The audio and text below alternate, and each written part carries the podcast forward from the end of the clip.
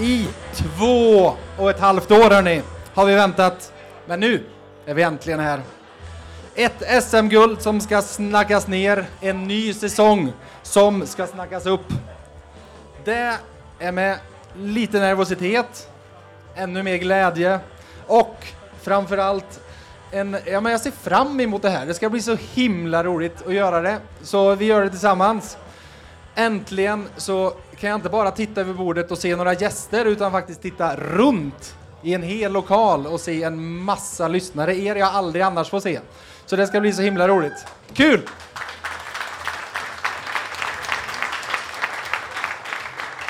Jag tänker direkt att eh, vi avstökar av elefanten i rummet. Ni ser på skärmarna runt här. Det är samma skjorta, det är samma t-shirt och det här beror ju inte på att jag har en liten garderob. Det beror inte på att klädbudgeten på VF är minimal utan igenkänning är hela grejen. Ni måste ju känna igen mig från bilderna så det är enda anledningen till att jag ser ut som jag gör. Med det sagt, det är dags att dra igång och nu ska jag läsa. Han har Säffle HC som moderklubb, är tvåbarnspappa och reklamare. Ikväll ska han agera rollen som den första gästen i Skavlan, ni vet. Den som kommer in och sitter kvar hela kvällen. En stor applåd till min före detta kollega och nuvarande kompis Jakob Järpgård.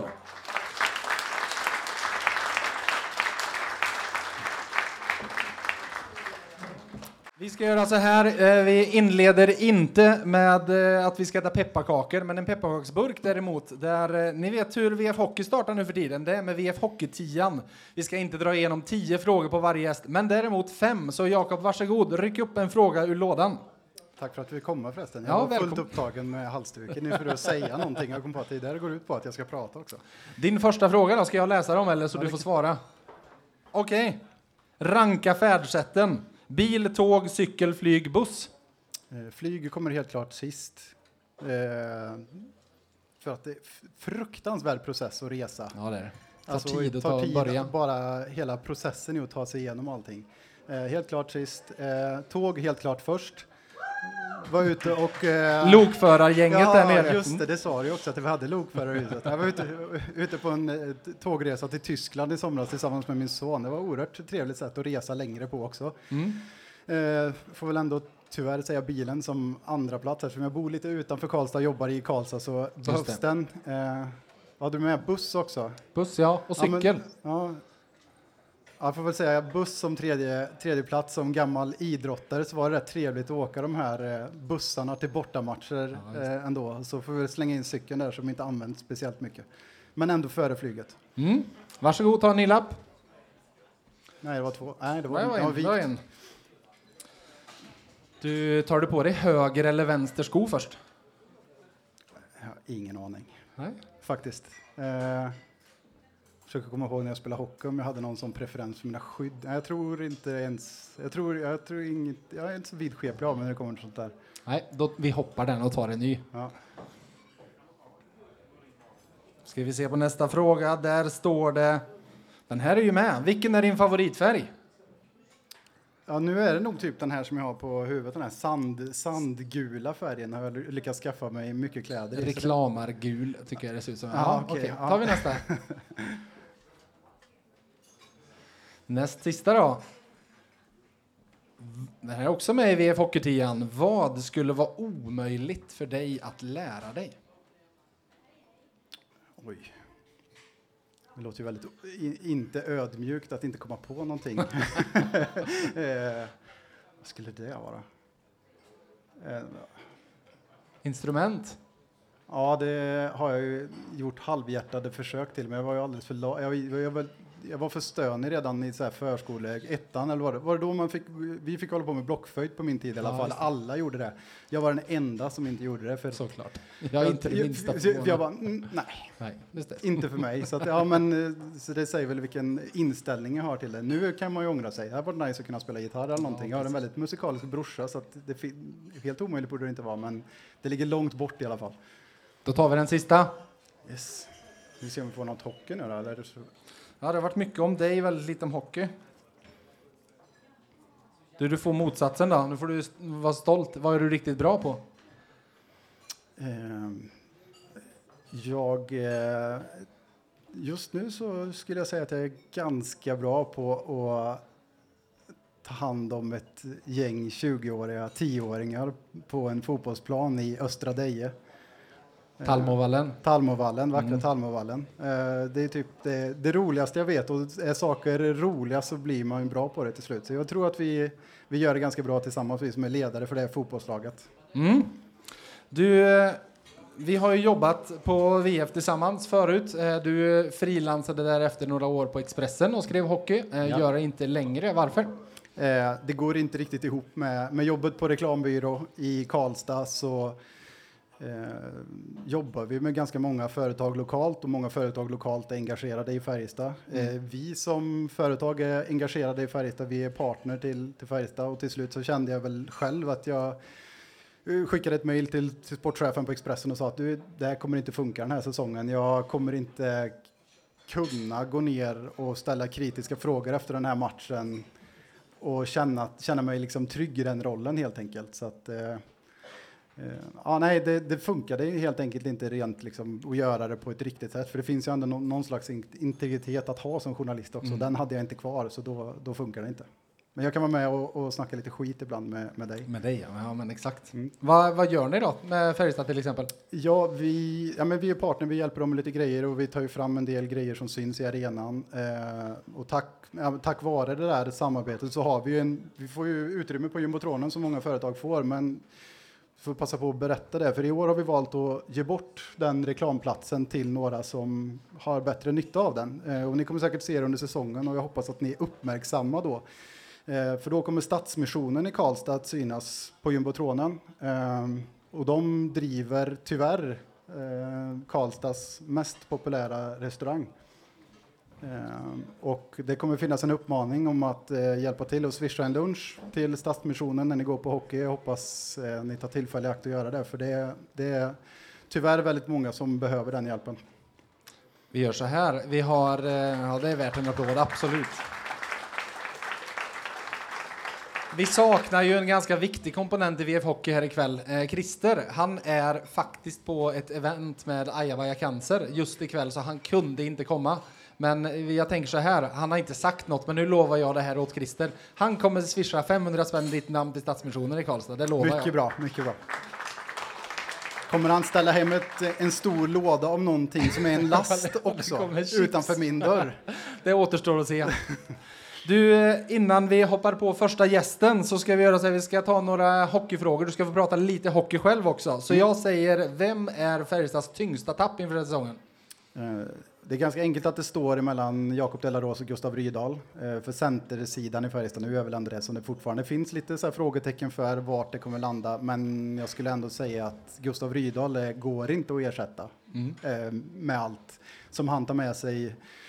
Med sin inställning, dialekt, eh, koppling till staden, in, relation till supportrarna. Det kan inte Jakob Delaros eh, komma upp i den Nej, nivån hur nej. bra han än är på isen. Så jag skulle säga Gustav Rydahl. Mm. Vem är bästa nyförvärvet då? Jag tror att det kommer vara Ville Pocka. Kanske inte det mest eh, spektakulära, men jag tror att man kommer, om man kommer gå långt så kommer man inse att han har haft en väldigt stor roll i det. Mm.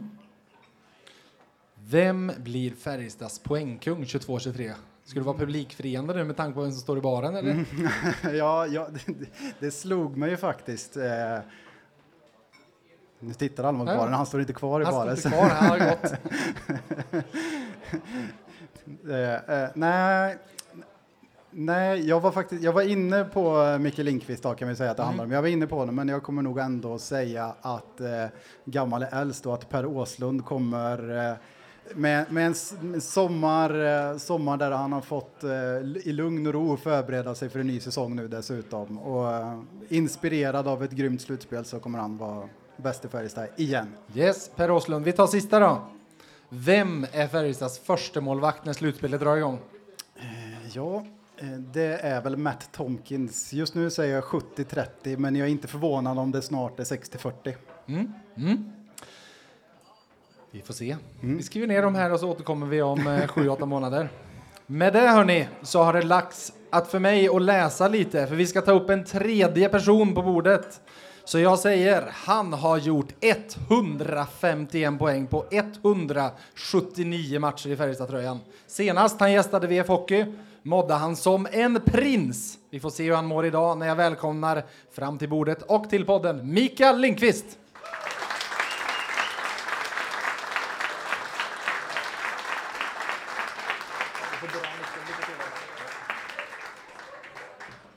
Välkommen! Tusen tack. Du ska ju få börja som Jakob, så vi börjar fem lappar. Vi kan ta en åt gången.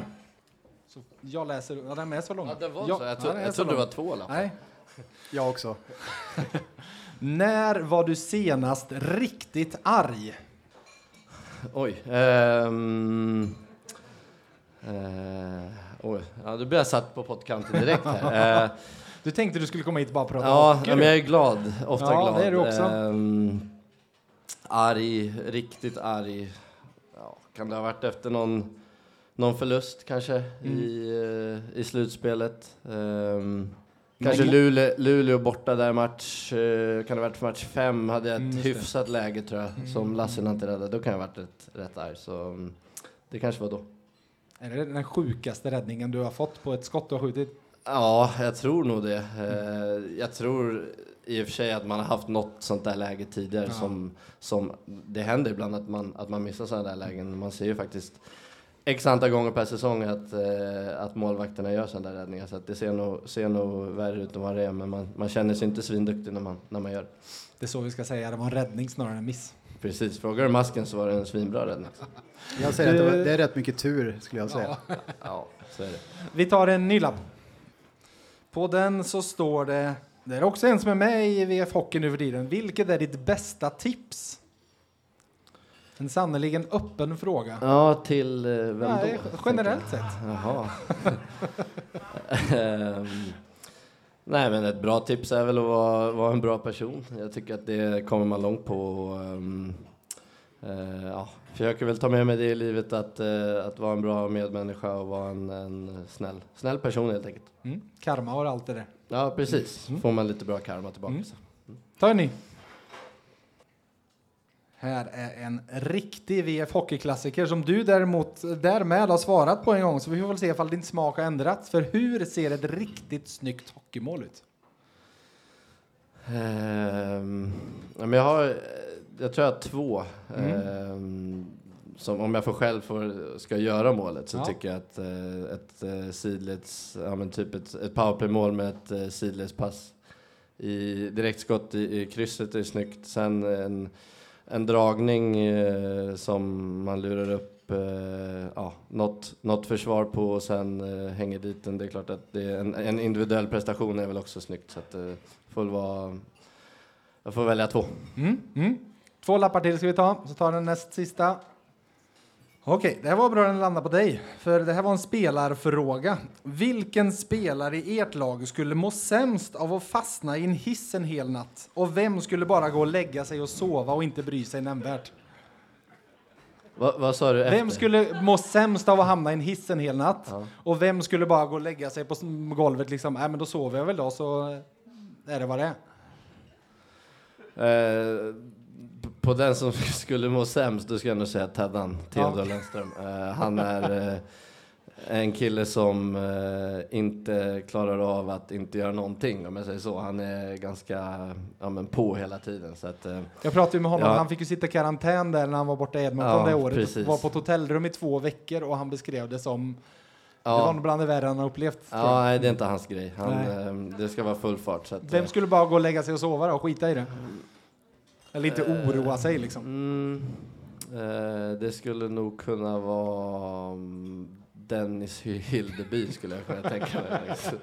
Han är rätt, eh, ganska lugn av sig och Mm. känns som en, en kille som skulle kunna ta det med en klackspark. Mm. Men är det någon, någon som skulle bli li- riktigt rädd då? Som skulle tycka att det var obehagligt? Har ni någon som så här, hatar era flygresor när ni flyger, i- som i slutspelet, där det var tufft liksom när ni flög Ja. varannan dag typ? Ja, vi har ju någon, eller några som är lite flygrädda. Lillis är ju en sån, så att, eh, det skulle kunna vara han. Kanske har lite, liten släng av klaustrofobi också där, så att, eh, i sådana fall skulle jag väl säga han. Mm. Sista lappen då, ska vi gå vidare med lite annat sen? Fin kakburk där. Ja, men visst är det. Du blir sugen på pepparkakor. Ja, jag, jag trodde det var kakor först. Vad äter du till frukost? Eh, jag äter, ska säga 300 dagar om året så äter jag en smoothie eh, med eh, eh, mandelmjölk, eh, havregryn, banan, frysta bär eh, och eh, ibland eh, äggvitor och ibland eh, proteinpulver. Så det låter ju väldigt bra, men det är faktiskt sant. Ja, starkt jobbat. Du skulle klara dig bra om du fick käken avtacklad. Ja, Bara- bara precis. Ja, jag gillar att liksom. dricka. Ja, Ja. Men jag är faktiskt en... Jag har sällan, eller jag har varit dålig på att... eh, Jag är sällan hungrig när jag vaknar, så att, det är ett bra sätt eh, att få i sig det mesta man behöver. Som jag fick ett tips, det var väldigt många år sedan. Jag har ätit det här i säkert en 10-12 12 år. Och, ehm, Och inte tröttnat. Är det klart du kan Nej, variera men- med bär men och lite sånt rätt, smak. Det är rätt intressant med sånt där, för vissa grejer tröttnar man inte på. Jag gör inte det i alla fall. Nej. Och det är en sån grej som, som eh, ja, sen njuter jag väl inte svin mycket varje morgon när jag dricker, men, men eh, det, det går ner i alla fall. Det går ner. Ja. Du, jag tänkte vi börjar med det tråkiga och avslutar med det roliga. Det är väl alltid den bästa. Så min första Mm. fråga är den här. Hur trött är Mikael Lindqvist på att vara skadad? Eh, ungefär lika trött som jag är på att få frågan om hur, hur, hur det är.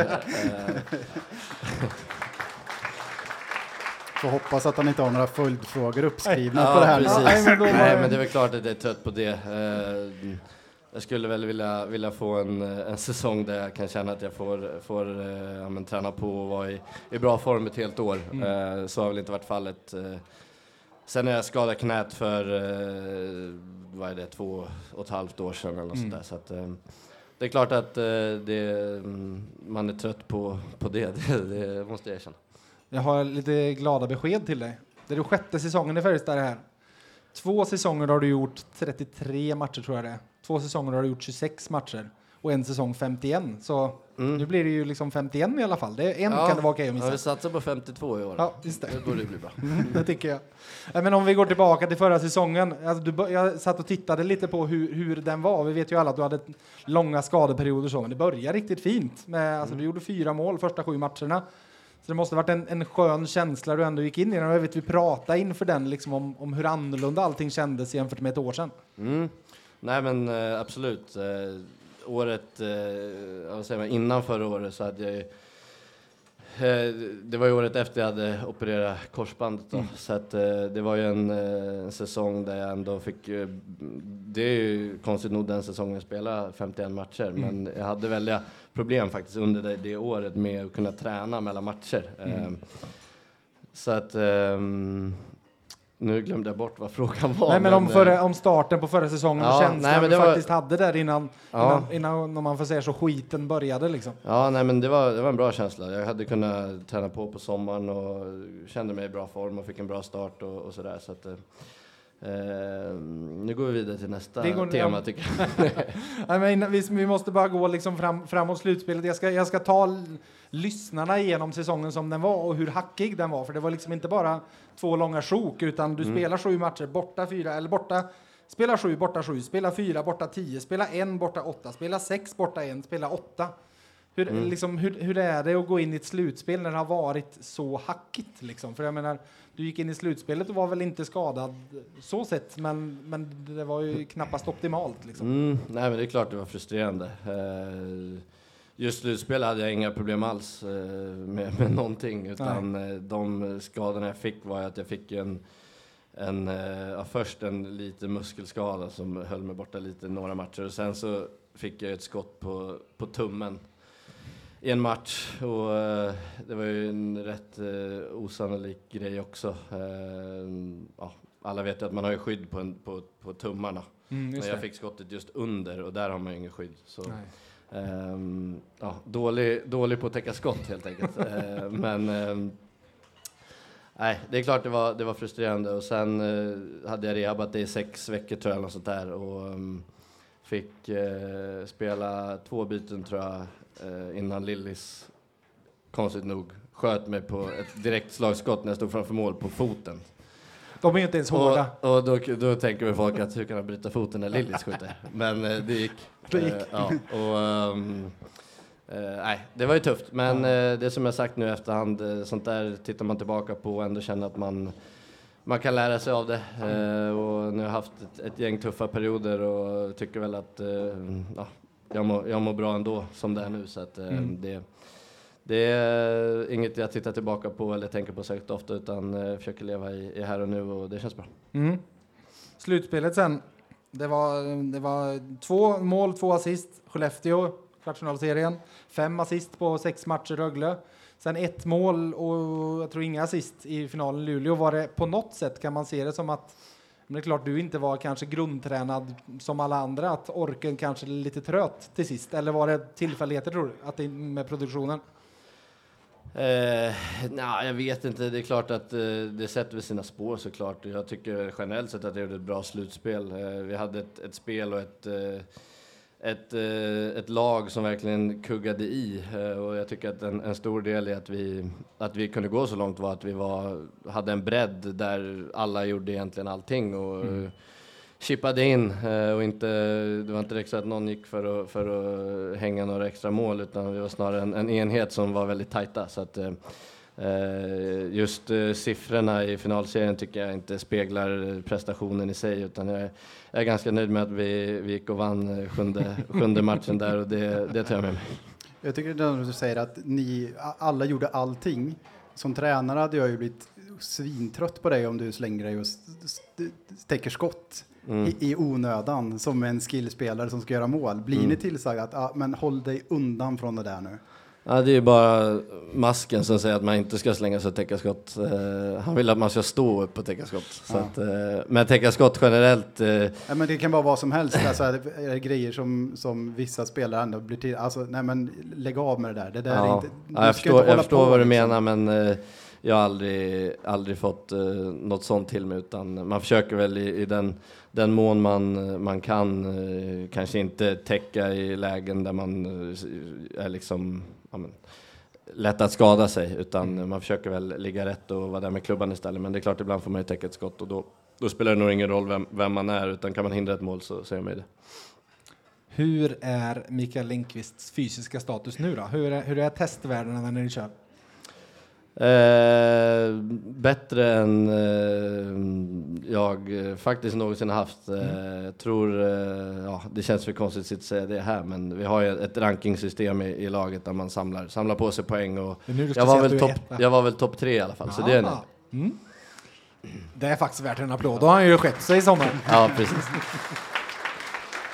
Nej, men blir du, du blir fort, alltså starkare och så vidare. Kan man, det är väl någonting man kanske blir under hela karriären. Men liksom behåller, du, behåller du snabbheten? För det är klart, du bygger mycket av ditt spel på snabbhet och explosivitet. Mm, nej men eh, och eh, just eh, snabbhet har väl varit en grej som jag inte kunnat träna efter det året jag skadade knät då. Så att egentligen, ja men delar av förra säsongen och, och i år har jag kunnat köra på allting och det är klart att då, då visar det sig även, även i, i sådana värden. Så att, ehm, eh, jag känner mig, jag har känt mig väldigt pigg eh, ända sedan vi började och vi har, vi har tränat väldigt bra också. Även om vi hade en väldigt kort, kort försäsong så eller kort sommarsäsong ska man Mm, säga, så tycker jag att vi har gjort, gjort det bra. Och, ehm, även, även när vi har gått på is nu tycker jag att eh, jag har varit här i många år och jag tycker att just i år har vi, har vi nog tränat som bäst. Det säger man väl kanske alltid, men eh, i år är det verkligen så att jag tycker att vi har, vi har tränat väldigt bra.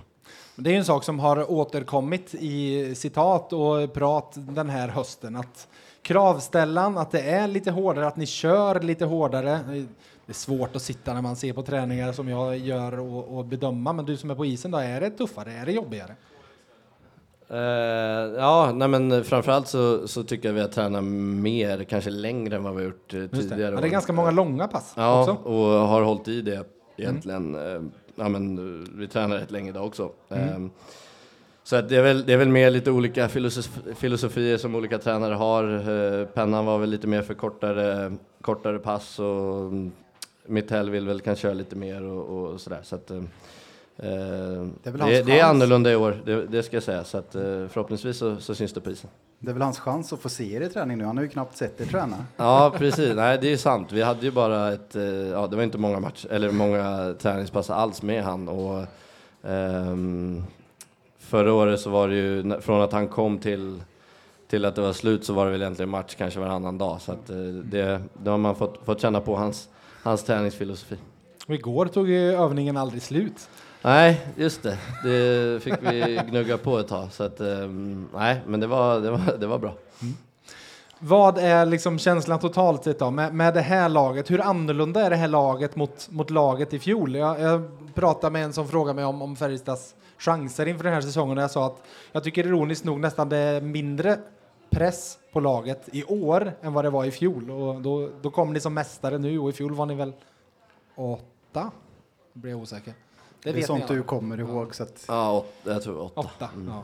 Håller du med mig om det? Att det på något sätt nästan är så? Även fast Ja, det är så nej men det är klart. Eh, eh, ja, vi, vi vann förra året och någonstans så har vi tappat ett, ett gäng spelare. Eh, och, fast samtidigt så tycker jag att eh, den stommen som vi har eh, med, med tongivande spelare från i fjol som var med och vann är ju kvar. Så att, det är klart att det är alltid så man förlorar några spelare. Vi har fått in några, några här på slutet och det är klart vi har tappat tappat eh, två, två bra centrar. Eh, samtidigt så tycker jag att eh, ja, vi har fått in, fått in bra spelare också. En sån som, sån som Westfält, det är klart det är tufft för han att gå in och ersätta en sån som, som Della, men eh, jag tycker han har sett bra ut och en, eh, en, en ung utvecklingsbar spelare. Det, det är inte alltid lätt att hitta de som, som är färdiga utan jag tror att en sån kille kommer, kommer ta stora kliv. Så att, eh, eh jag tycker att eh, laget, det är klart att det laget som vann i fjol i, i maj är, eh, hade nog spöat det lag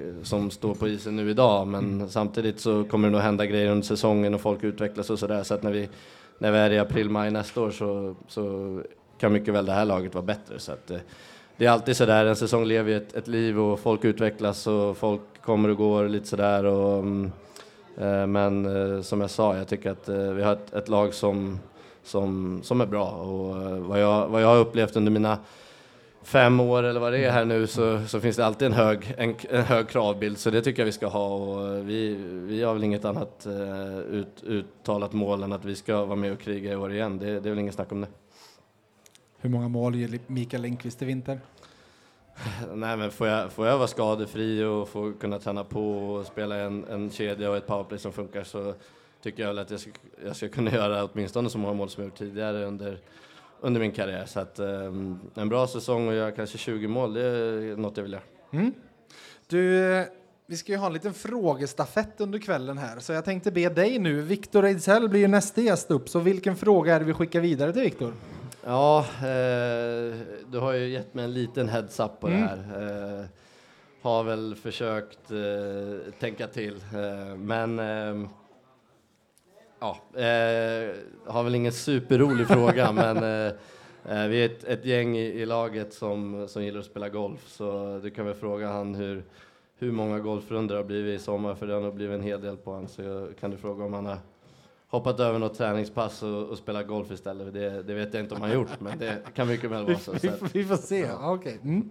Du, man skulle kunna tro att du som första gäst slapp stafettfrågan, men nej, så lätt ska vi inte ha det. Utan han, han, som sitter där som är sista gäst, han Aha. fick agera stafettfråga till dig. Asså. Så nu ska vi se här. Alltså alla, alla vet ju att du älskar din båt. Mm. Så är det ju. Uh, och det är ju viktigt med, med garantier och sånt. Så har, hur ska du göra med service på båten egentligen? ja, nej, men jag ska serva den Du ska serva? Ja, ja, okay, absolut. Ja. ja, men det, det kommer en liten följdfråga för det är Jocke Nygård som har flickat in via masken då. Ja. Uh, att han undrar hur du ska göra med båten. Alltså, ska den stå på Jockes tomt hela vintern? För, för i så fall så har han en liten medskick och det är att det kommer att kosta i så fall om, om den blir kvar okay, där hela vintern. Ja, jag har hört det, jag har hört det tidigare. Det är ju faktiskt så att jag har ju min... Jag bor i lägenhet och, och har båt och då har man lite grejer med trailer och sådär. Så att jag har faktiskt fått stå hemma hos, hemma hos Jocke och han har sagt hela tiden, som de säger i En gång i pucket, tror jag, att han säger att han ska ta ut en liten avgift. så, säger de. så att han har sagt det, men jag har inte fått någon faktura än så vi får se om den kommer kanske här, i, här när, när jag ska hämta trailern och ta upp båten. Med det säger vi tack till dig Micke eh, och eh, lycka till i vinter. Eh, vi ger väl honom en stor applåd tycker jag. Tusen tack.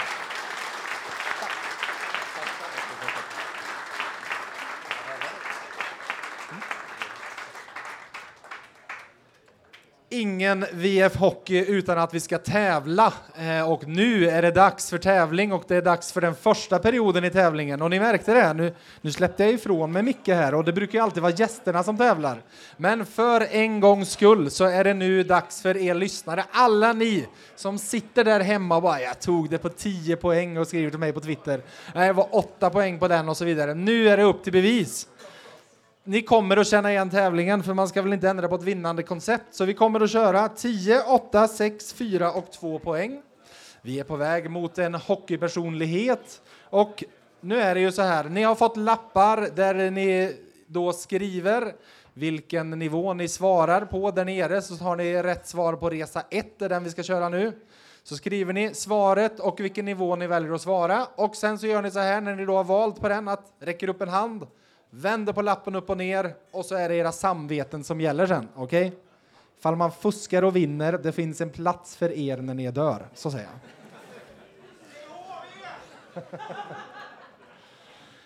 Så då tycker jag väl vi tar och eh, startar lite ljud i bakgrunden och så börjar jag och säger på 10 poäng.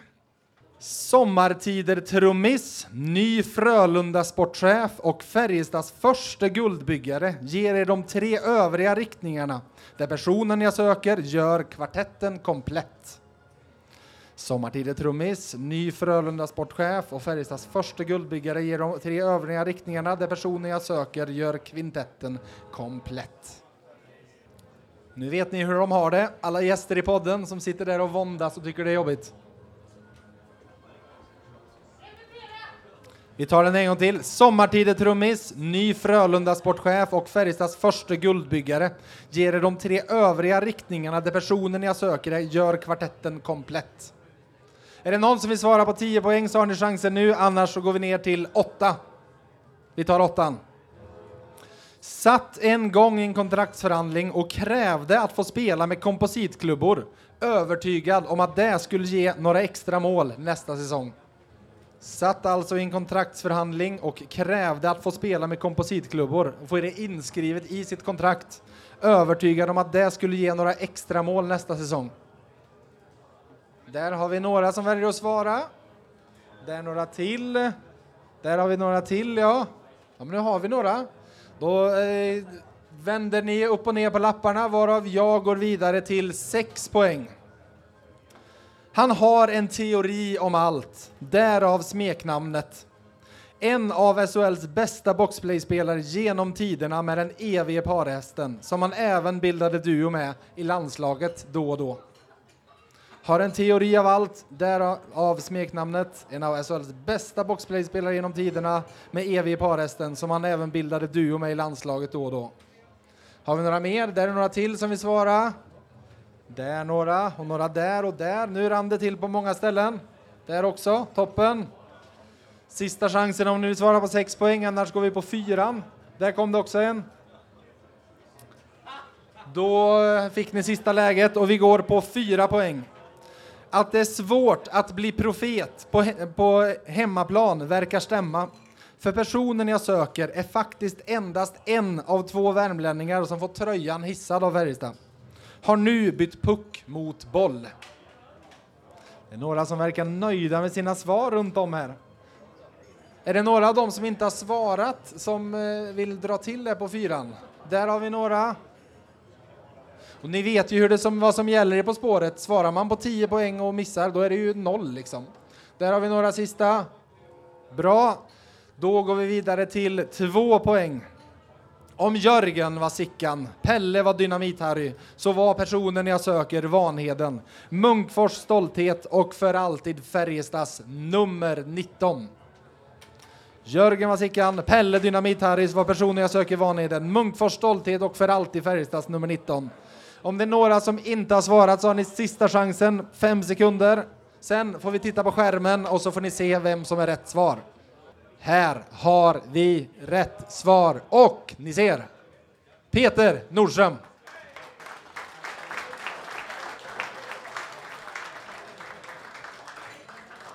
Vi ska ta några följdfrågor, så ni ser där på era lappar att på eh, period 1 så är det några följdfrågor. Så vi börjar med den första där ni får en poäng. Vi tar inte världens längsta betänketid här utan ni får tänka fort. I vilken klubb elitserie debuterade Peter Nordström? Vilken klubb elitserie debuterade han? Hade gjort oväntat många år i Munkfors A-lag innan han gjorde det, men det var för att jag tror han var typ 14 år när han började spela där. Vi går till fråga två så går vi igenom svaren sen så kan man ju få fundera, li fundera lite extra. Och här har vi fyra poäng på spel. 06-07 var en enorm säsong för Peter Nordström. Han gjorde 55 poäng vilket innebar en tredjeplats i SHLs poängliga. Inte så konstigt. FBKs första femma den vintern var magisk. Alla fem hörni, slutade topp 18 i poängligan i SHL. Vilka var de övriga fyra i den första femman? Allas, det är klart de har varierat lite, men det är fem som är ute efter. De slutade alltså topp 18 allihop i SHLs poängliga. Där jag tror den som gjorde minst gjorde typ 42 poäng eller någonting. Kan du Jakob? Jag kan två. Eller jag kan eftersom jag har svaren framför mig. Ja. Men jag kunde, jag hade kunnat två helt två säkert. Ja, eh, hade nog kunnat verkt fram den tredje. Inte hundra på den fjärde. Nej, nej. Sista frågan vi ska ta då, när ni funderar på den där. De som har klart kan även få fundera på den sista. En poäng på spel. Hur många SM-finaler spelade Peter Nordström under sina år i Färjestad? Vi hade ett quiz på jobbet nyligen. Då fick jag frågan hur många finaler, Färg, eller hur många silver Färjestad hade tagit. Ja, just det. Det är många, väldigt många. Det var väldigt många ja, fler än vad jag trodde. Ja, ja är, det är extremt många faktiskt. Där säger jag fem, fyra, tre, två och ett och noll. Så ska vi gå igenom lite svar på den här då, så ni får de rätta och så får ni helt enkelt rätta och se hur många poäng ni har. Om ni har klämt in en tia på, nej det gjorde ju ingen, men åtta var det många som svarade på, på resan plus att vi här nere alltså då hade sex poäng på spel på frågorna. Så jag säger, vi kan väl ta att ni gastar ganska högt i kör. Det är väl trevligt. Vilken klubb elitserie debuterade Peter Nordström i? Leksands IF, helt rätt. Och nu då, om vi börjar med forwards som han spelade med i den där formationen. Vem var center? Ja, Jörgen Jönsson. Vem var forward på andra sidan? Och vem var högerfattad back? Thomas Rodinia. Och vem var vänsterfattad back? Janne Niskala. Där hade ni dem. Och den sista då. Hur många SM-finaler har Peter Nordström spelat? Är det någon som vet? Ja, men det är det. Nio SM-finaler. Fem SM-guld och fyra SM-silver, så han har i alla fall övervikt åt det hållet. Så ni får räkna ihop poängen och så tänker jag in, när vi går innan, innan andra perioden sen så tar vi en liten kort där man kanske får räcka upp handen lite beroende på hur många man har och så. Men se till att ni har räknat ihop poängen så ni vet, vet totalsumman. Med det så tycker jag att det har blivit dags att plocka upp en ny gäst på scen och tack och lov är han här. Så jag ska ta och läsa igen från ett papper. När han senast gästade podden, i veckans FBK-lagpodden, så hörde en lyssnare av sig och sa Herregud, vad glad man blir på att lyssna när han pratar. Så här kommer han, 195 centimeter lyckopiller med Färjestads vackraste dialekt. Välkommen fram till poddmicken, Viktor Ejdsell. Du vet. Hallå. Hur, jag, jag kommer att tänka på det, vi hade ju liksom Peter Nordström Munkfors på, eh, framme här. Är det, är det rivalitet eller idol? Ah, jo, men det, det börjar väl i alla fall som idol. Numera är det väl rivalitet, framförallt med Pelle där. Ja, just det. Ja, det, ja men det är det verkligen. Ja. Men på, på ett gött sätt. Ja, men härligt. Du, vi fick en eh, frågestafett från eh, förra gästen. Hörde du den eller? Var du här när han sa den? Nej, du, var nog, du kom nog. Ja, ja, men precis. Jo, Micke undrar så här att hur många runder golf har det blivit i sommar? Och handen på hjärtat, har du skippat något träningspass och istället gått en runda golf? ja, men i, I år har det blivit kopiösa mängder golf och det är nog framförallt det är nog Linkans fel. Han är alltid sugen. Uh, och man är väl inte senast upp heller. Men jag har aldrig missat ett träningspass på grund av det i alla fall, så det, okay. det är väl bra. Det är så? Mm.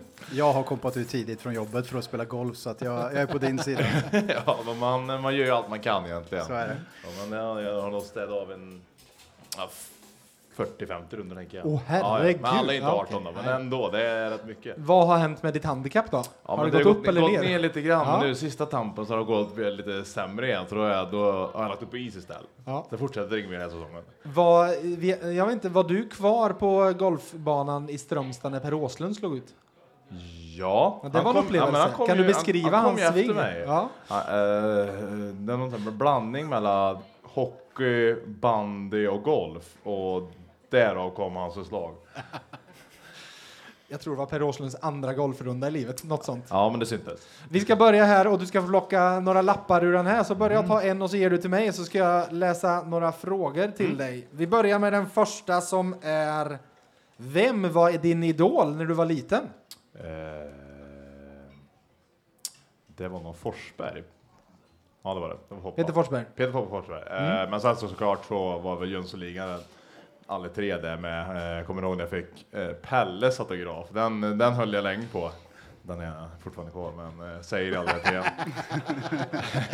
Nej, men eh, de tre var ju klart mina favoriter i Färjestad i alla fall. Mm. Varsågod, ny lapp. De är långa. Ja, De ja, är, var. alla tror att de tar upp två lappar.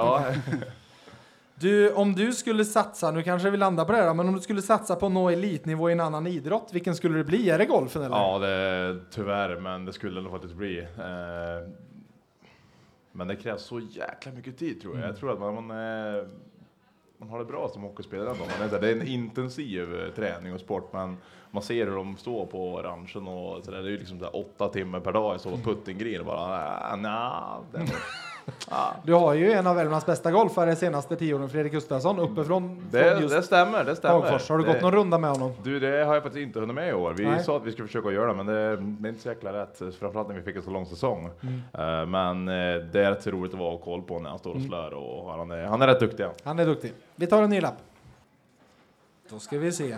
Vem pratar du mest med? Oj, i, i laget eller? Nej, generellt sett. Vem pratar du med? Ja, det skulle nog förmodligen vara min fru. Ja, Eh, just det.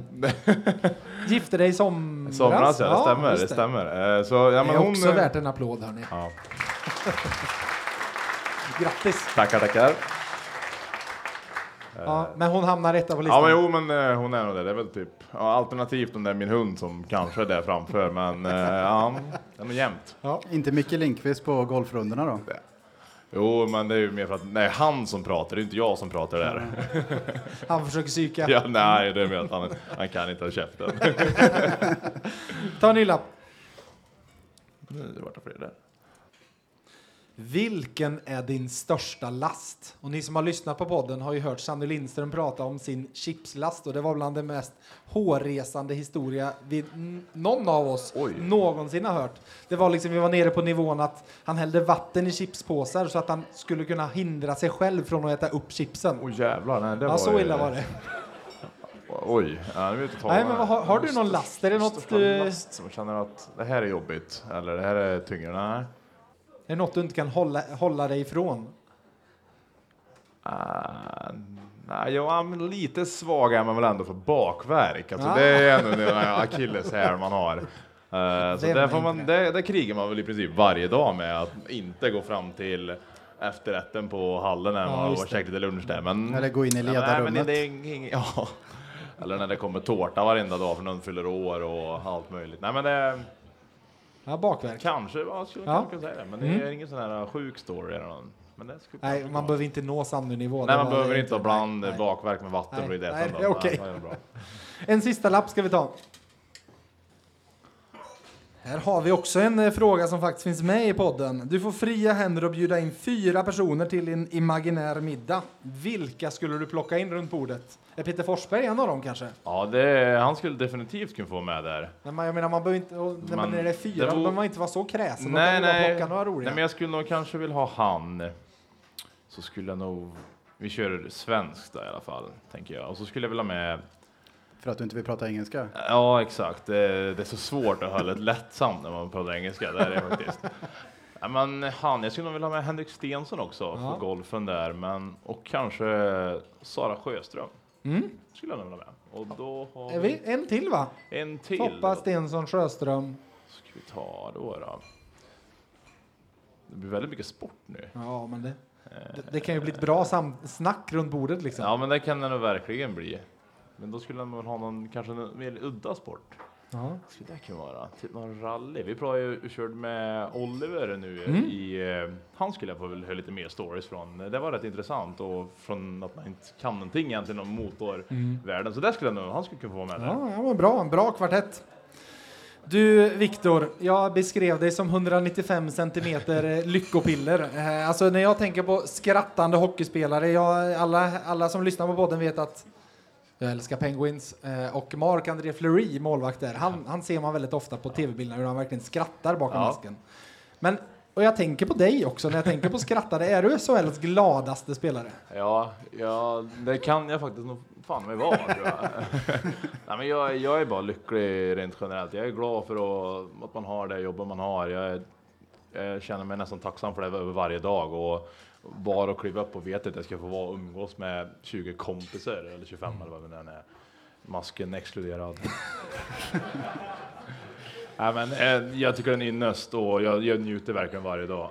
Och sen, det kanske, inte- det kanske inte leder lika mycket när det är match och sådär, men eh, det går det. Och, speciellt om vi leder och vinner. Men är du, är du, liksom, är du glad, men säg att du är hemma en hel dag? Går du runt och glad då också? Nej, där kanske jag återhämtar mig lite grann. Nej, jo, jo, men rent generellt skulle jag säga att jag är väldigt, väldigt glad om det. Jag kommer ihåg när vi spelade i HV så kom David Ullström fram till mig och sa så här, så här, du är fan den gladaste hockeyspelare jag sett. Så här, du, du är för snäll. Jag bara, ja, tack eller? Vadå? ja, nej, men, Jag tänker att det är rätt härligt att ha dig i ett omklädningsrum eh, efter att ha varit en del omklädningsrum i mitt liv. Men du lär väl också ha koll på, det kan vara en ganska hårfin linje vad som gör ett omklädningsrum bra och vad som gör ett omklädningsrum liksom giftigt eller vad man toxic environment brukar man snacka om i NHL och sådär, att, det, att det, när det går åt fel håll. Vad, vad är det som är de viktigaste ingredienserna för att hamna på rätt sida av den där linjen? oj. Eh, nej, men, det är klart att det är viktigt att man har en, en positiv energi, men samtidigt så kan det inte, det får inte bli jippo av det hela. Så att, ja, men säg att vi spelar dåligt fem matcher, då kan man ju inte bara åka runt där och lall och tro att allt eh, blir bra ändå, utan det krävs det lite mer. Så att, det är klart att allt styrs av prestationer mer eller mindre, det är ju det det går ut på.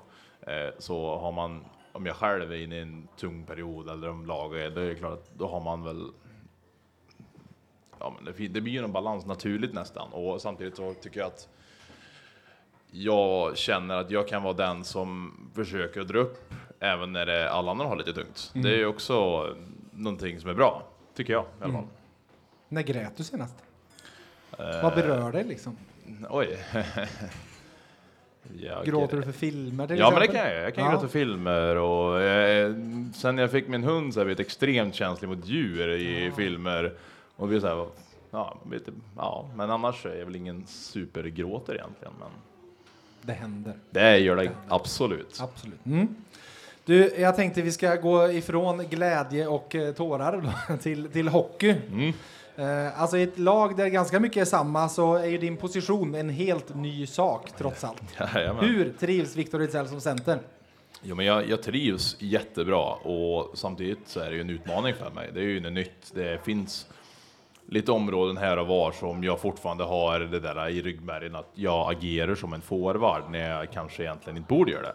Och sånt där tar ju tid. Jag menar, jag har ju totalt spel forward i, vad är det, min sjätte eller femte säsong här nu som jag spelar i princip varje match som forward. Så det tar lite tid det där. Men jag känner att eh, jag får den hjälpen jag behöver och mm, vi tar är baby steps varje dag.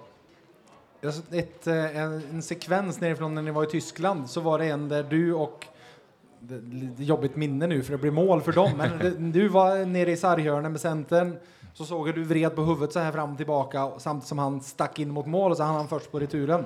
Är det just sådana där situationer som är, är din liksom största utmaning i det här? ganska exakt det. Jag sa faktiskt till Pelle i, när var det, i tisdags och sa du kan inte vi hjälpa gå igenom lite grejer för jag har lite tankar kring. Han bara ja, jag har ett klipp där typ som jag tycker att du borde och du agerar lite fel och då var det ju precis den situationen och det visste jag redan. Det är det jag vill ta upp själv. Det är ju så att jag tänker att ja, man, jag är lite där för att tänka att jag vill ut till min back och det. blockpucken och vad det är med klubba det är, det är inte mitt jobb längre. Eh, så att mm, försöker göra jobb med att liksom få bort den där ryggmärgsbeteendet. Så att, som du säger, det, det är lite där jag behöver jobba med. Jag vet Linus Johansson har ofta pratat om med att han gillar att spela, han gillar att spela med dig bland annat, för han gillar att spela med spelare som är starka på puck. Mm. Så jag tänkte om du nu eh, som center, vilken, vilken sorts forward ser du gärna helst på, på vänster och högerkanten? Du men- behöver inte nämna namn, du kan liksom beskriva dem om du vill. Om, Nej men jag, eh, jag och Stefan Beerod pratade om det här i bilen häromdagen när vi var till Stockholm. Då sa jag, men man- han sa, vad, vad, vilken skulle du helst av allt vill ha? Nej men jag säger, jag skulle vilja ha någon som, jag behöver ha en som är stark, jag vill ha en som är lik mig själv, men också någon som ja, men är farlig runt målet. Ja, Henrik Björklund tänkte jag på då. ja, ja. Eh, och eh, sen så måste vi ju ha lite fart i det här också, för det kan ju inte ha två stycken som är ute och kryper på isen. Eh, så då tänkte jag, men Nygård han är rätt snabb, men vi har också Danne där och Ja. då har vi en writer till. Det kanske vi går med en dubbelwriter, det får vi se. Och eh, helt plötsligt så dyker vi upp på träningen i, i förrgår och då står det vi tre som tillsammans. Nej men eh, så det tycker jag, det Det var någon känns... som skvallrade. Han, Ja, Stefan eh, det var skvallrade Stefan som hade en sån här liten lapp under där. Eh, Nej men det tycker jag känns väldigt spännande och det, då får vi med det jag känner att jag vill ha i också en, att man, jag, som du säger med Strömmen-matchen, att jag kan behöva lite backup liksom. Ja. Att vi, då är det gött att ha lite mogen spelare som vet att om jag, om jag är ner då kan de ta lite ansvar hemmet och framförallt att, men det viktigaste av allt är ju att man får lite tid och bygga kemi så att man hittar rätt. För vi tittar på din förra säsong så är det ganska tydligt att se en skillnad före och efter Thomas Mittell. Beskriv hans intåg för dig. Eh, nej men det var ju väldigt svart på vitt när han kom in. Var, eh, vi satte oss ner ganska direkt och sa han så här, men Viktor, hur ser du dig själv som hockeyspelare? Och så sa jag, ja men jag ser mig nog som att jag ska vara stark på pucken, jag ska vinna momentum, ett lag kanske inte är en 50 poängspelare men jag ska ändå vara med och bidra offensivt. Och så sa han, ja, då har vi exakt samma bild, men eh, du spelar ju inte som det. Och då bara, ja, nej, kanske inte gör. nej men, och då var det så här, ja men du ska göra det här och absolut inte här, du måste ju lite seg och det, så är det bara. Och jag bara, ja det vet jag, men bygga upp farten och se till att du behåller den ett helt byt, för det kommer gynna dig. Och så här, ja, men det var ju någonting som verkligen fastnade för mig, att vad kan jag göra för att hamna så att jag har fart och att jag hamnar i de lägena där jag kan vara det som jag ska vara bra på. Så då, det var väl där någonstans jag försökte bygga någon slags mindset, typ såhär, jag ska bidra med det här till mitt lag och försöka göra så gott jag kan. Och då kom ju löfte också, mer eller mindre. En annan väldigt tydlig skillnad var ju att du började tacklas. En himla massa. ja. Eh, Du hade 38 tacklingar enligt officiella statistiken som vi väl kan ta med en liten nypa salt. Ja. Eh, Men likväl, du var upps, uppskriven på 38 på 48 grundseriematcher och sen drar du in 33 på 19 slutspelsmatcher. Ja. Så frågan är nu vilken Victor Ejdsell får vi se i vinter och går det tacklas lika mycket när man spelar center? Nej, jo, men både ja och nej, det beror lite på. Men jag tror att det kan nog bli något mindre för att det blir lite mindre forecheck-lägen för att man har ju oftast två vingar som är lite framför. Men Mm. Det kan jag också ta tillbaka, liksom, jag har ju egen zon där jag kan använda min, eh, det. min kroppscell. Det, jag tror det borde hamna likvärdigt och som du säger, jag, jag försökte ta lärdom av förra säsongen verkligen. Eh, jag vill inte ha ett så igen och jag tar med mig hur jag byggd vidare liksom. Jag tar med mig det som jag vet krävs för att jag ska vara där varje dag. Och det känns som att jag är på en annan nivå mentalt nu och det är klart att man kommer inte att vara perfekt i varenda omgång, men och för mig handlar det om att sätta mig in i de lägena där jag spelar mitt spel. Och det som säger, jag ska vara stor, jag ska vara utnyttja min storlek och vara stark på pucken och försöka hamna där så mycket som möjligt. Hur, hur jobbigt är det att spela på det sättet som ni gjorde mot uh, Skellefteå i den matchserien? alltså hur, hur jobbigt är det att sätta in så mycket tacklingar? Jag tror inte... Har man inte spelat hockey så kanske man inte fattar hur jobbigt det är att faktiskt tacklas också. Nej, nej. Alltså det är jobbigt att få dem, absolut. Ja, men det är ja. slitsamt att, Ja, det är det dela verkligen. ut dem. Och, nej, men jag, jag står fast vid det jag säger när vi, just Skellefteå-serien, det var den tuffaste jag någonsin gjort. Och det, jag tror det kommer att vara det tuffaste jag kommer att ha gjort sett i min karriär sen också. För att Ja. det var så fysiskt och tempo högt så att det var, så här, det var helt galet. Man tänkte så här, så här går det inte att spela i, i två omgångar till. Alltså, det, det går inte. Och, och när vi kände vi vann där, då tyckte jag att ja, men nu har vi sånt momentum så att det kändes som att Rögle, men de var lite mesig. Ja. Och vi sa, ja, men det, det, det här är inte det vi var. Och sen var det ju såklart tufft mot Luleå också, men just det här med energin av att spela slutspel, det får man mycket gratis. Det kan vara vad jobbigt som helst och tackla det så, men det är någonstans man känner att det är där vi vinner matcherna. Och det var ju dit vi kom, att vi, vi behövde spela mer fysiskt än de andra lagen, för de är snabbare kanske och lite sådär, men att ha det i en hel grundserie, ja det kan kanske bli tufft. Det blir lite lättare när motståndarna går ut och gnäller i media över att det är jobbigt att få tacklingar också. Ja, jo lite, det var ju verkligen att de bara strödde salt i såret på sig själva i princip, så det, det var ju en bra känsla för oss. Du, innan vi släpper dig så är det dags för dig att eh, agera i frågestafetten och Matt Tomkins är ju den som blir nästa gäst. Så vad ska vi fråga Matt? Jag, har tänkt på det här, och sen, det, det är ju svårt att få uh, att ha någon sån här liten ha någonting över någon som är så ny som han är. Och jag, jag spelar lite grann med en i USA, men inte, inte tillräckligt. Han var ju mycket nere då i East Coast, men jag tänker att jag ändå är lite nyfiken. Så jag skulle tänka, vem tycker han är svårast att spela mot på träning i just vårt lag? Så här, Ja, men, det, finns ju, det finns ju ett gäng. Jag menar, Linkan kan vara en, det kan vara Teddan, det kan vara Link, Danne Wiksten eller vem som helst. Mycket bra. Med det så tycker jag ni tar era händer och klappar och vi säger lycka till i vinter, Victor Rysell. Tackar, tackar, tackar.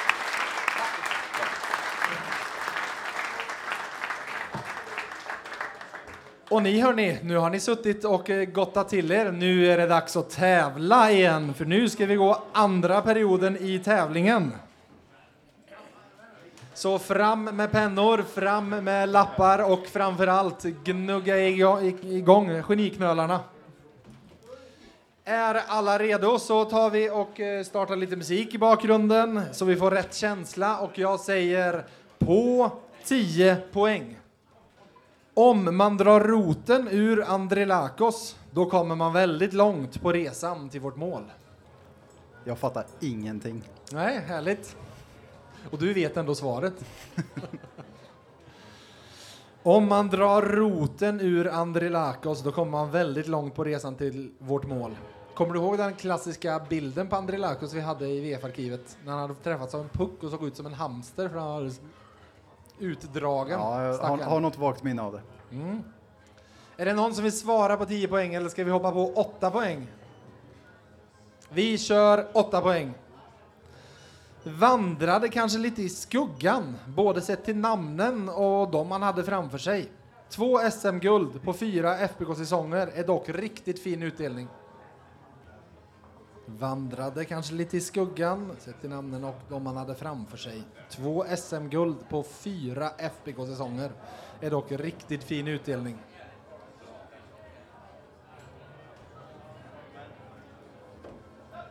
Där har vi några som vill svara på åtta poäng. Är det någon till som vill där svara några också? Vi Låt, ja där har vi en tredje. Yes, D- nu har alla fått chansen och vi hoppar på sex poäng. Vände när han lämnade tillbaka till det rödvita fästet i Småland där FBK har vaskat guld så många gånger. Senaste importen från det där fästet, det är Vilgot Holm. Han vände alltså tillbaka till rödvita fästet i Småland där FBK vaskat guld så många gånger. Senaste importen därifrån är Vilgot Holm. Har vi några fler som vill svara på sex poäng? Några fler där nere? Har vi några? Ni också? Yes. Där några till. Då tar vi och hoppar på fyra poäng för er som inte har svarat. Han delar efternamn med flippmästaren och kom som en trojan till Färjestad 1994 och återvände hem till Ljungby igen efter fyra år. Delar efternamn med flippmästaren, kom som en trojan till Färjestad 1994 och vände hem till Ljungby igen efter fyra år. Har vi lite svar på fyra poäng? Där har vi några. Där några till. Ni som inte svarat än får här två poäng. Inte Skuggan, men denna till Skuggan jämngamla center fick sitt smeknamn på grund av numret han hade på tröjan. Nummer 8. Inte Skuggan, men denna till honom jämngamla center fick sitt smeknamn på grund av numret han hade på tröjan, nummer 8. Har vi några sista svar där? Några till? Är det några som behöver lite mer tid att fundera eller har alla svarat nu? Det är nog kanske så. Jag tror vi har fått svar överallt och vi gör som förra gången, tittar på skärmen och ser vem som kommer upp där. Ni känner igen han till vänster som är Jaroslav Spasek och till höger Stefan Åttan Nilsson. Jag glömde ju faktiskt på förra att gå igenom lite ledtrådar. Vi kan ju ta några här som ni, ni får förklaringen till. Roten ur Andrelakos. Andrelakos är den enda, vad jag vet, FBK-spelare som har haft 64. Och roten ur 64 är 8. Så enkelt var det där. Och sen hade vi en massa eh, vandrade i skuggan och det är ju Stefan Skuggan Nilsson som ju, eh, de är ju faktiskt jämngamla och han återkommer lite senare och så var det ju en massa Troja Ljungby-ledtrådar och så vidare. Så där hade vi På spåret-resan, men vi ska ju givetvis ha några följdfrågor här också. Otta Nilsson lämnade Färjestad 1998. Vilka var målskyttarna i hans sista match? Han lämnade Färjestad 1998. Vilka var målskyttarna i hans sista match? Det är två målskyttar, en poäng per rätt svar. Jakob, känner du dig? Alla måste ha en poäng här. Ja, har, det hoppas vi. vi. Jag läser samtidigt fråga nummer två där det är en poäng som står på spel. Linus Johansson, han finns ju nu i Färjestad, men Roger Johansson är nog fortfarande den främsta Ljungbysonen i FBK-historien. Hur många SM-guld vann Roger? En poäng. Hur många SM-guld vann Roger Johansson i Färjestad? En poäng per guld då. Nej. En, en, eh, ni behöver inte skriva rätt antal år, utan det är bara hur många. Och den sista frågan. På tal om Troja, skriv hela klubbnamnet med exakt rätt stavning. Det här har jag ständiga problem med. Yes, då ska vi ta och gå igenom lite rätta svar och jag tänker vi gör favoriter i pris där vi tar... Eh, ja, ni får gärna applådera, det är trevligt. Vilka gjorde målen i Stefan Otta Nilssons sista match i Färjestad? Greger Greger Artursson och vem gjorde det första då? Pelle Prästberg. Helt rätt.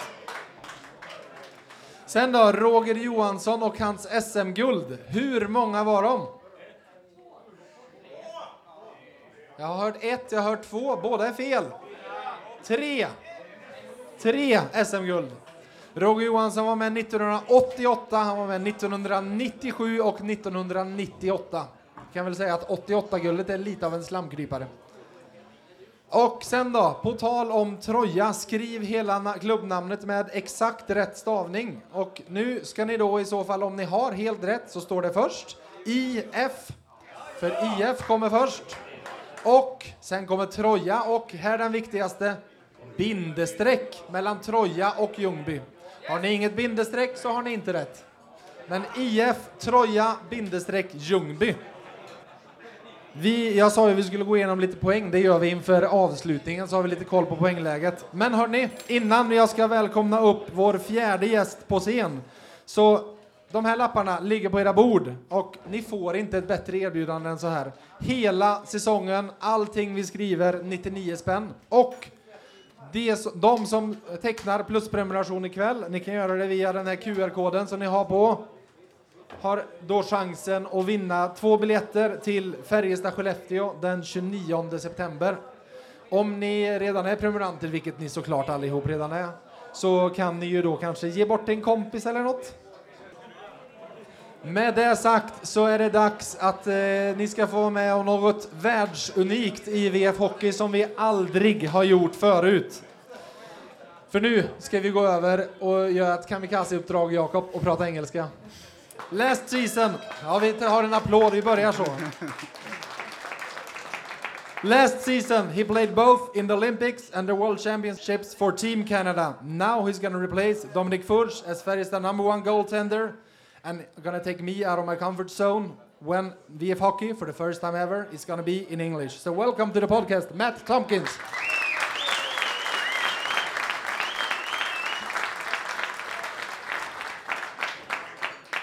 Welcome. Thank you. Yeah, thanks a lot.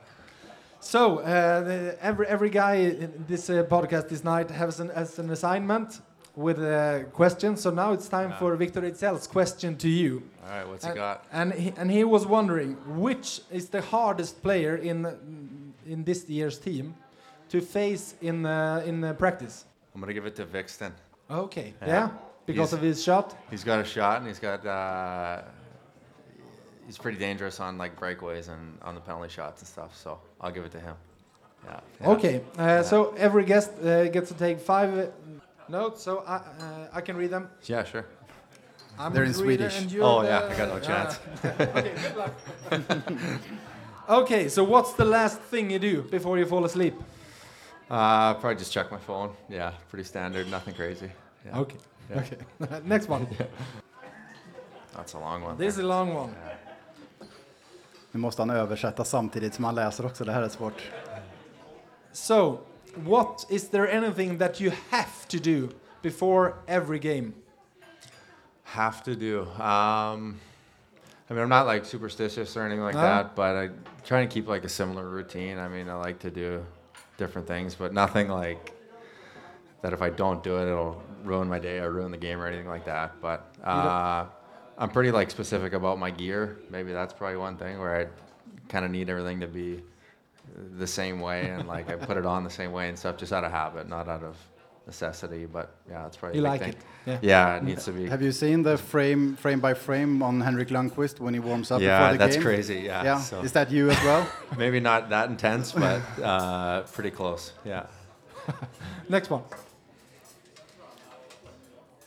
Okay, so how much screen time do you have every day? Screen time. Oh, I just saw this a couple days ago. Maybe like Yeah.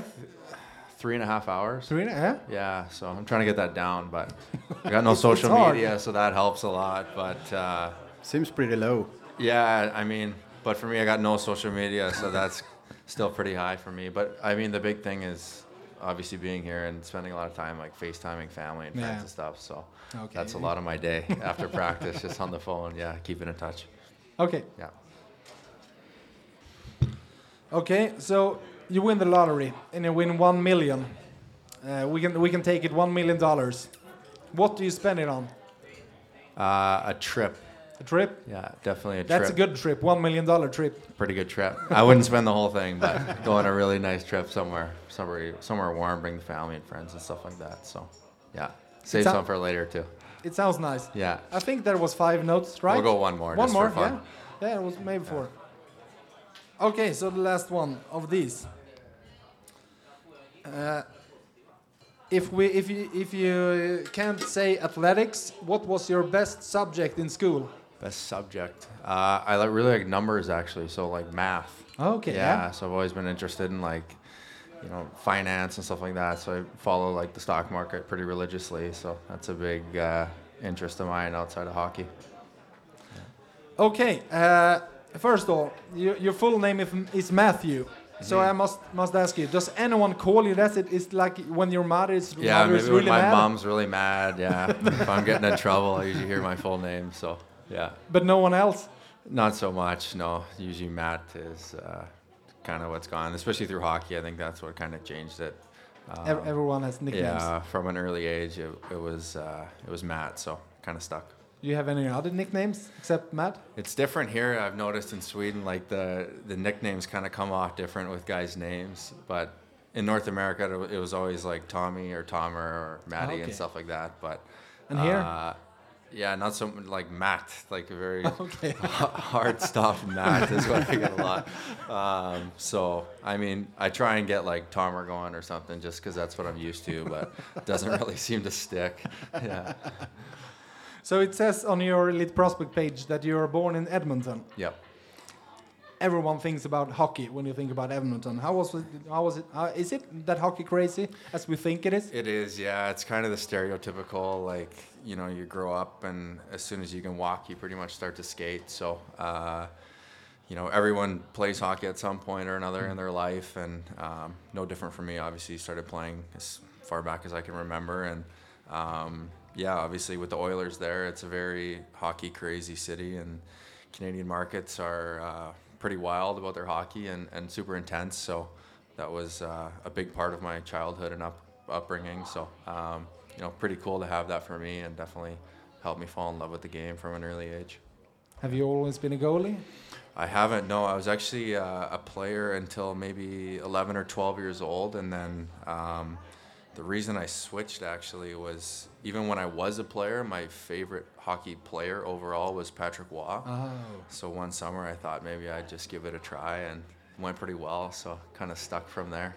So Canadian and Avalanche uh, legend as an Edmonton kid. Yeah, different mix. Yeah, and our family was uh, a big Montreal fan as well too. So Okay. that was kind of a tough rivalry as well. But um, yeah, was, for some reason I don't know why it stuck, but uh, yeah, that's kind of why I made the switch. Has that been good to you to make that that switch um, fairly late in in the career? Yeah, definitely. I think um, you know you kind of hear it like the cliche, like you want to be good at a lot of different sports. So um, it was good for me. Like I didn't get forced into a position, and I kind of got to do it on my own terms. And uh, you know, it helps to have supportive parents that are you know able to afford to do that first and foremost, and, and willing to go through that change for me. So that helped, and um, yeah, just very lucky and um, yeah, it's worked out well so far and brought me all the way here to Sweden. So pretty cool. yeah. But you didn't play in any of the big Canadian junior leagues. Uh, I have actually never heard of AJHL. Sherwood Park Crusaders. Cool yeah, so that's actually my hometown, Sherwood Oh, okay. Park. It's uh, kind of like a suburb outside of Edmonton. Um, there's kind of a crossroads you get to when you're around, I would say 15, 16. So Canada is obviously very big on the CHL with the Yeah. WHL, the QMJHL, and the OHL. So a lot of kids are kind of pushed that way, and, and maybe parents that don't necessarily know any better think that's the best route for their kids. But um, you can only play until you're 20 years old, and if you don't sign a professional contract after that, you're just you're done. Hmm. So, guys have the opposite way of going, which I did, of going to college. Yeah. So, but, but the way they work is if you want to go to college, you can't play pro hockey, Oh. which the WHL, you get your couple hundred dollars a week. They consider that pay. So you're now a professional athlete and you can no longer go to college. So you kind of have to make that decision from an early age. And a lot of guys kind of get pressured into going down that route and they burn their eligibility and they can't go to college. But um, was lucky enough where my parents kind of had that foresight of saying, hey, you know, you don't want to leave that option open. So hence the AJHL Oh, okay. that you've Yeah. never heard of. Yeah, that's where I played for a couple of years. And it was nice. I mean, I got to play at home and live Yeah. at home. And um, yeah, that's what I wanted to do was go to college. So it worked out for me. And, you know, by no means was I going to be ready to play pro hockey at 20 or 21. So I would have had no chance. So I'm really happy with that decision too. Yeah, because you went to the Ohio, right? Yeah, Ohio State. Yeah, I was there for four years. Do you think? I- mean, you, you talk very fondly about that decision. Uh, you think it's because I'm most Canadian guys take the other route. Yeah, definitely. I mean, I, it's kind of interesting. You see like different career paths of different guys, and um, you know the quote unquote best players when you're 16, 17. All of a sudden, I'm still in college playing at 21, 22, and they're done.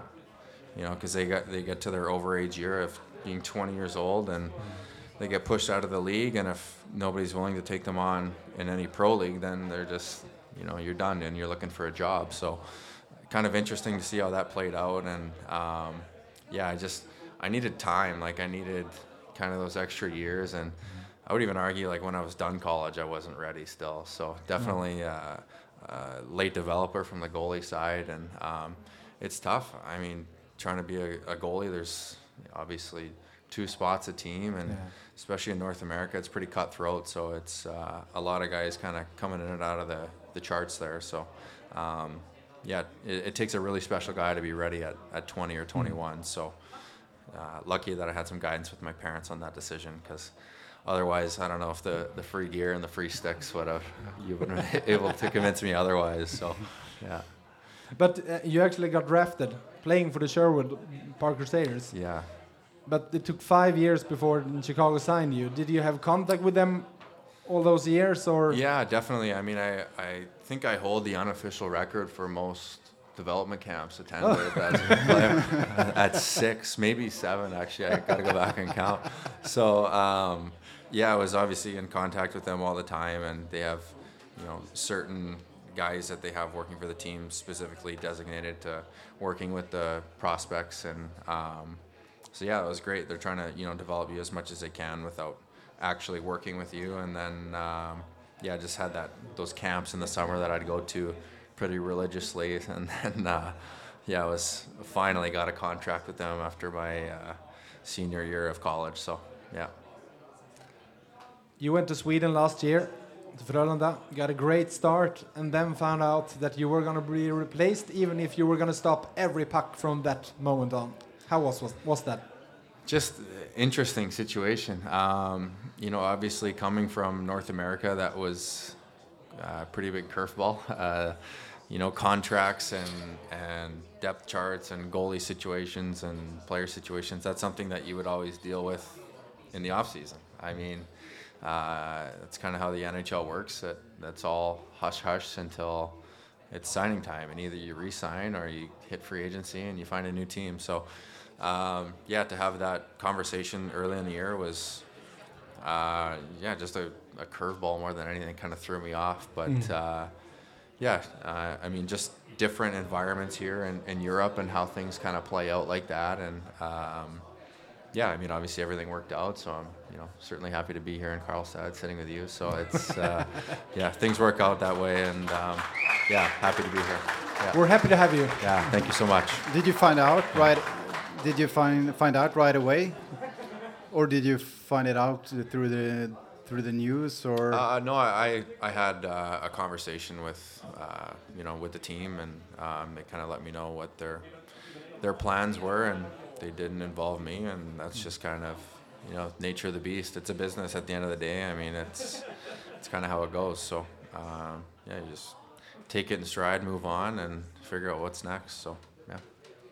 You talked. Uh, I know you talked about uh, your numbers dropped a little bit in the end of the season, but your own explanation it's not just what we talked about now, but this it was the first year for you being the number one, being the go-to guy, and that was that was an adjustment. Yeah, that was a big challenge in itself. I, it's something that I had kind of always uh, wanted and hoped for when I was playing in North America. But like I said, it, it was just a, a difficult uh, situation in North America for me trying to find my footing with the Blackhawks organization. And you know, I kind of would think I'd be making steps forward, and then all of a sudden, new goalies would come in, free agency, trades, the whole thing. So it's uh, kind of kept seeing myself getting pushed down the depth chart and.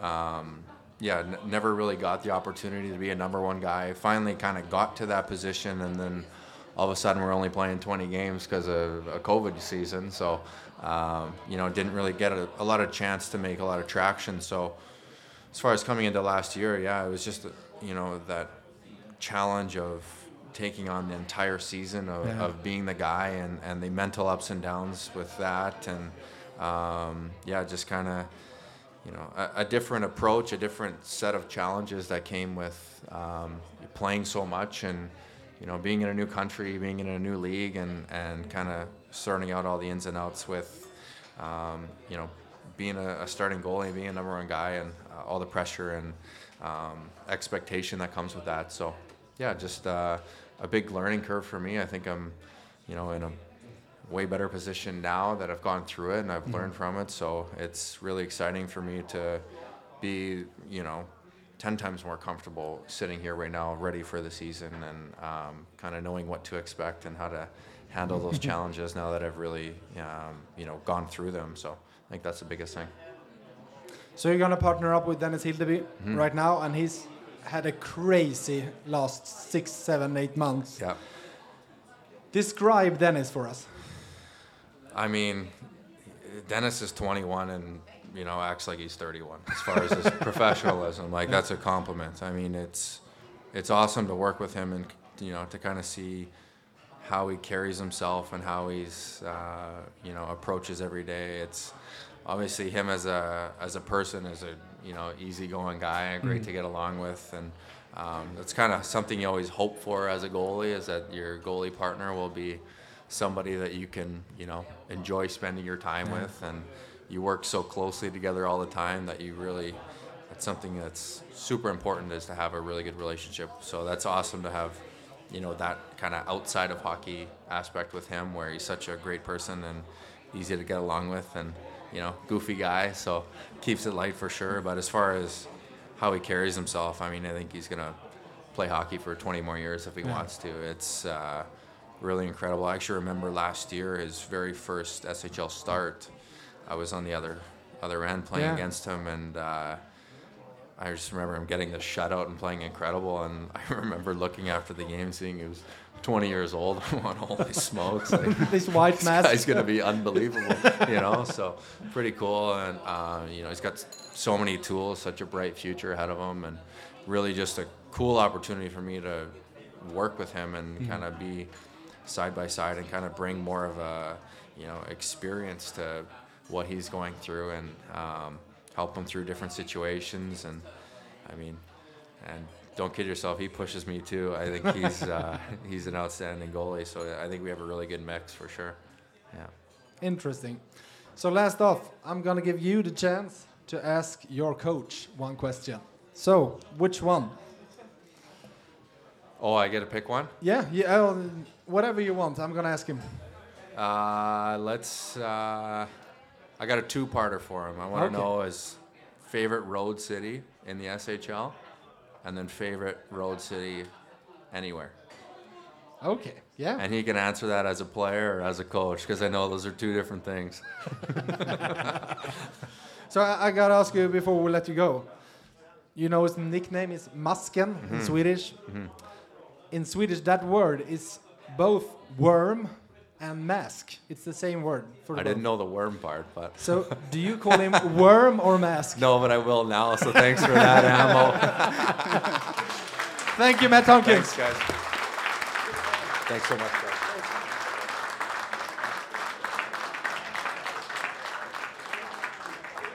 Innan vi tar upp The Worm så ska vi ju såklart avsluta tävlingen för er och nu tänkte jag det att har man prickat alla rätt hittills så har man 30 poäng och det vet jag att ingen av er har. Men vi säger så här. Alla bord som har över 20 poäng räcker upp en hand. Har vi några över 20 poäng? Där ett och där nere ett. Okej, har vi några över 15 poäng? Ja, då kom det upp ett gäng till. Har vi några över 10 poäng?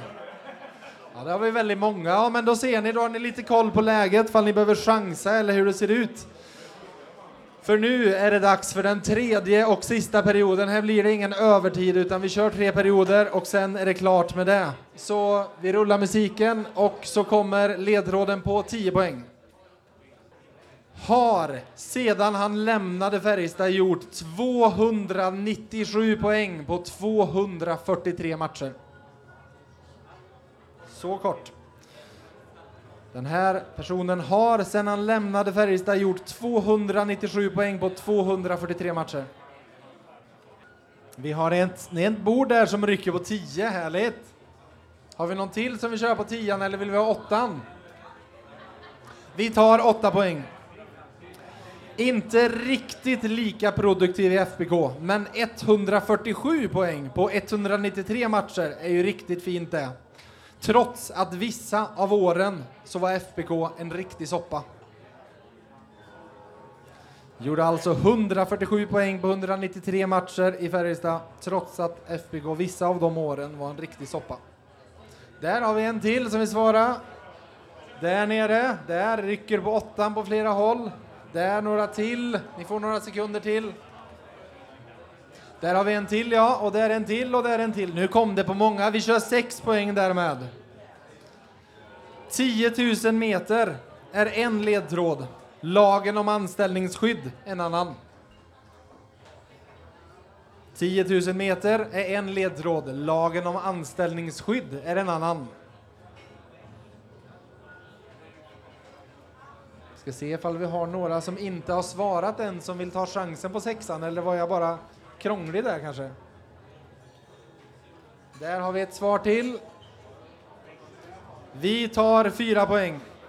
En publikfavorit i Färjestad som efter att han lämnade har vunnit priset som tjeckiska ligans bästa spelare två år. En publikfavorit i FBK som efter han lämnade vunnit priset som tjeckiska ligans bästa spelare två år. Har vi några kvar som inte har hunnit svara än som vill rycka på fyra nu? Eller ska vi ta två poäng? Där. Vi läser tvåan också. Spelaren jag söker håller garanterat på Zlatans klubb när det är derby mot Inter. Och storfavoriten på matbordet, den måste vara Ungerns nationalrädd till soppa, gjord på kött och potatis bland annat. Spelaren jag söker håller garanterat på Zlatans klubb när det är dags för derby mot Inter. Favorit på matbordet, Ungerns nationalrätt. Som en soppa gjord på kött och potatis. Jag tror att vi kan köra avslöjandet på skärmen, så varsågod Robin.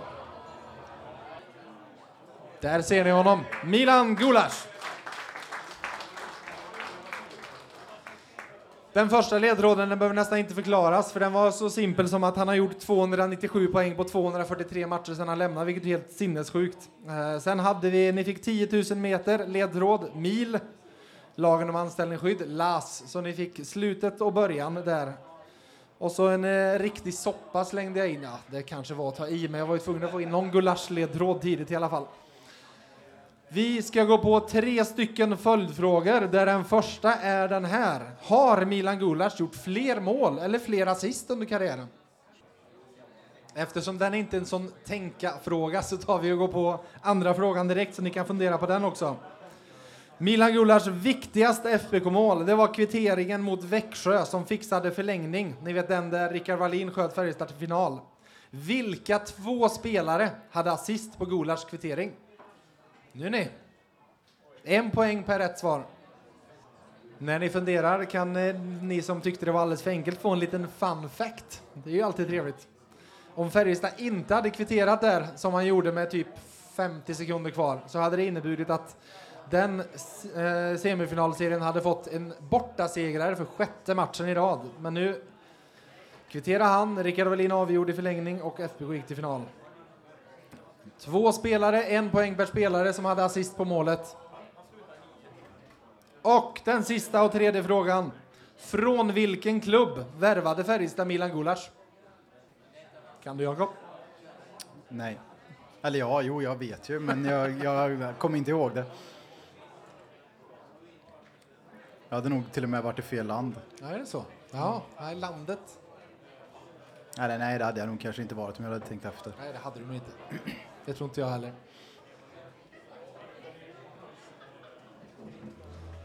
Vi tar och går igenom lite rätta svar tycker jag. På den första då. För alla är klara tror jag. Det här var inte så, mycket, så enormt mycket tänka-frågor. Har Milan Gulas gjort fler mål eller fler assist under karriären? Mål säger ni där. Assist är rätt. Han har gjort 360 assist, 287 mål. Så en eh, hyfsat klar övervikt på assist. Sen då, kvitteringen. Ska vi, ta, vi börjar med den som slog sista passningen till, ut till honom där på kanten. Vem var det? Jack Connolly, ja. Telefon-Jack, som Micke Johansson vill säga. Vem slog den första då? För den här är svår. Där har du det. Sean Bell. Det var, han har ni inte tänkt på på några år. Nu var det dags. Och sista frågan då. Från vilken klubb värvade Färjestad Milan Gulas? Malkins klubb, Metallurg Magnitogorsk. Så där hade vi det. Jag tänker att ni ska få, få någon sista minut att räkna ihop alla era poäng och så ska vi se vem som har tagit hem segern i tävlingen innan det är dags att ta upp kvällens sista gäst. Ja, vi kan ju nästan vi, vi, får 44 poäng är max. Vi hade ingen som hade över 25 på förra, så jag säger så här. Har vi några lag, vi, börj vi börjar nerifrån då. Vi, ni håller upp handen och så tar ni ner den när ni inte längre är kvar. Så vi säger alla som är över 15 poäng totalt. Då gissar jag alla händer åker upp. Alla som är över 20 poäng totalt. Alla som är över 25 poäng totalt. Är det bara ett lag kvar då? Nej, där är över 25 också. 25. Ni har 25. Och vad har ni? 28. Vi har några vinnare, eller hur? Stor applåd! Bakom er kommer Josefin med en Christer-sponsrad segerkorg. Såklart att det ska vara det. Snyggt jobbat. Ja, väldigt bra. Riktigt. hade inte 28, fått poäng. 28 Det, är, poäng. det är väldigt många poäng. Så bra jobbat. Vi gör så här att det är dags för mig att läsa när vi ska ta upp kvällens sista gäst och knyta ihop den här säcken. Efter SM-guldet är han enligt egen utsago så stor i polsk hockey att han, när Färjestad åker till Krakow i höst, inte kommer kunna röra sig fritt på stadens gator. 2022-2023 blir hans åttonde säsong i Färjestad. Han har bara därmed ett par säsonger till att tangera Conny Evenssons tio tränarår i Färjestad. Välkommen fram till poddmicken, Vänersborgs stolthet, Maciej Svors!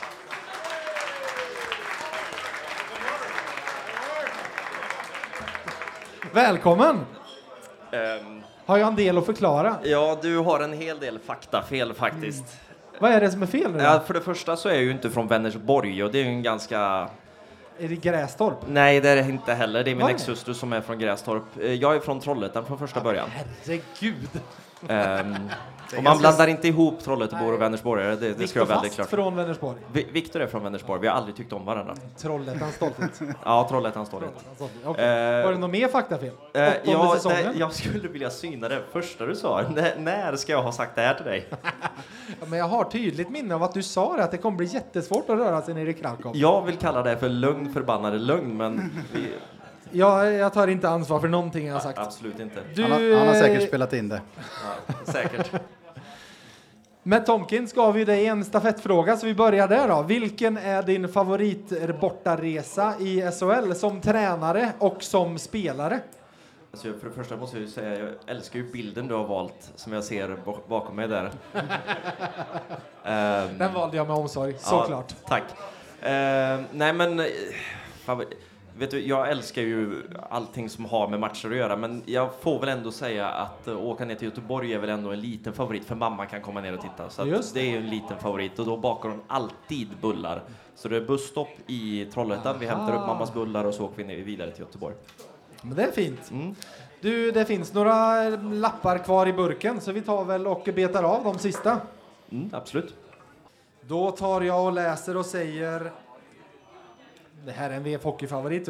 Spel 3 mot 3 i förlängning. En spelare blir neddragen i friläge. Borde man då få välja mellan straff och powerplay? Och vad hade du valt? Vi ska säga att det är mer än två minuter kvar, fall det är fem sekunder kvar är det ju lätt. Men Eh, jag gillar ju dramatik, så jag säger straff. du hade valt straff. Mm. Ja, nej men att... Eller att du tycker att det nej, men regelmässigt ska det ju vara... eh, du tycker att det är rätt som det är? Ja, det är rätt som det är och jag gillar ju dramatiken och du gillar ju att ändra alla regler som finns där ute. Okej. Ja, vi, vi går vidare. Jag förstår att det var en hämnd Ja, för att jag det- sa det är inte Trollhättan lönt det här. Jag är på din sida, masken. Du, den här var, hade väl egentligen passat bättre till en spelare, men vi, vi kör den på dig ändå. Vilken la, kla, eh, spelares klubba skulle du absolut inte kunna spela match med? Ehm, Vilken, vilken har den konstigaste vinkeln enligt dig, eller konstigaste Äh, flexen? oj, eh, det finns rätt många olika och jag tror att jag har prövat allihopa. Men jag skulle säga Victor Ejdsell för han har Ja. himla lång klubba så att när jag använder den så känns det som att jag kan typ nå hela isen. Så att det, det är väl Viktors klubba i sådana fall. Du känner dig som det här klippet på... Vem är det som här- härmar eh, Zuccarellåsen? Är det Patrik Thoresen som åker runt när han åker runt med en klubba som är typ tre meter lång? Ja, ehm, ja, jag känner väl nog mer att jag kanske har en hel del jobb att göra innan jag skulle spela match. okej, just det. Eh, Men just hans klubba är otroligt lång så att vi, vi, vi stannar där tänker Ja. jag. Vi tar nästa. Det är roligt att du får ta i och med att det är liksom de sista lapparna kvar. Men... Du får välja valfri SHL-spelare och plocka till Färjestad. Vem blir det? Säg inte, säg inte en målvakt nu. Nej, då, då blir det... Då blir Nej, det var faktiskt min första tanke att jag inte skulle ta en målvakt, men då är ju frågan vem?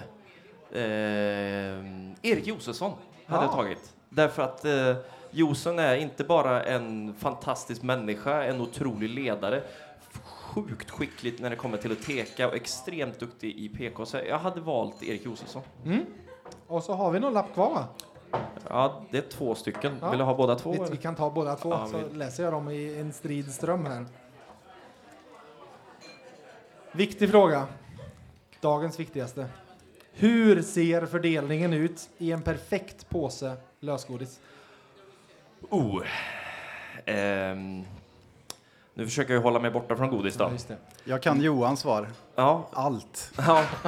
Eh, nej, men det är ganska mycket sura godisar är det Ja. ju. Gärna lite såna här, vad heter de här lite längre sura, eh, jag, är ju så dålig på namn när det kommer till Vem kan Alltså hemmakväll ligger tvärs över gatan. Ja. Vi kan gå dit och jag kan visa det, men jag är otroligt dålig på namn. Men, Men, sura grejer är mycket. ja, Hur mycket så, choklad, lakrits? Nej, inte så mycket choklad, ganska mycket lakrits. Och Ja. jag missar aldrig de här tänderna. Ja, just det. Sjukt goda. Ja. Eh, där har du en bra blandning.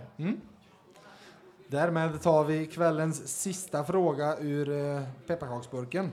Vilka tre appar på mobilen använder du mest? In, Vilket skratt! Jag, jag vet vad Darja tänker på.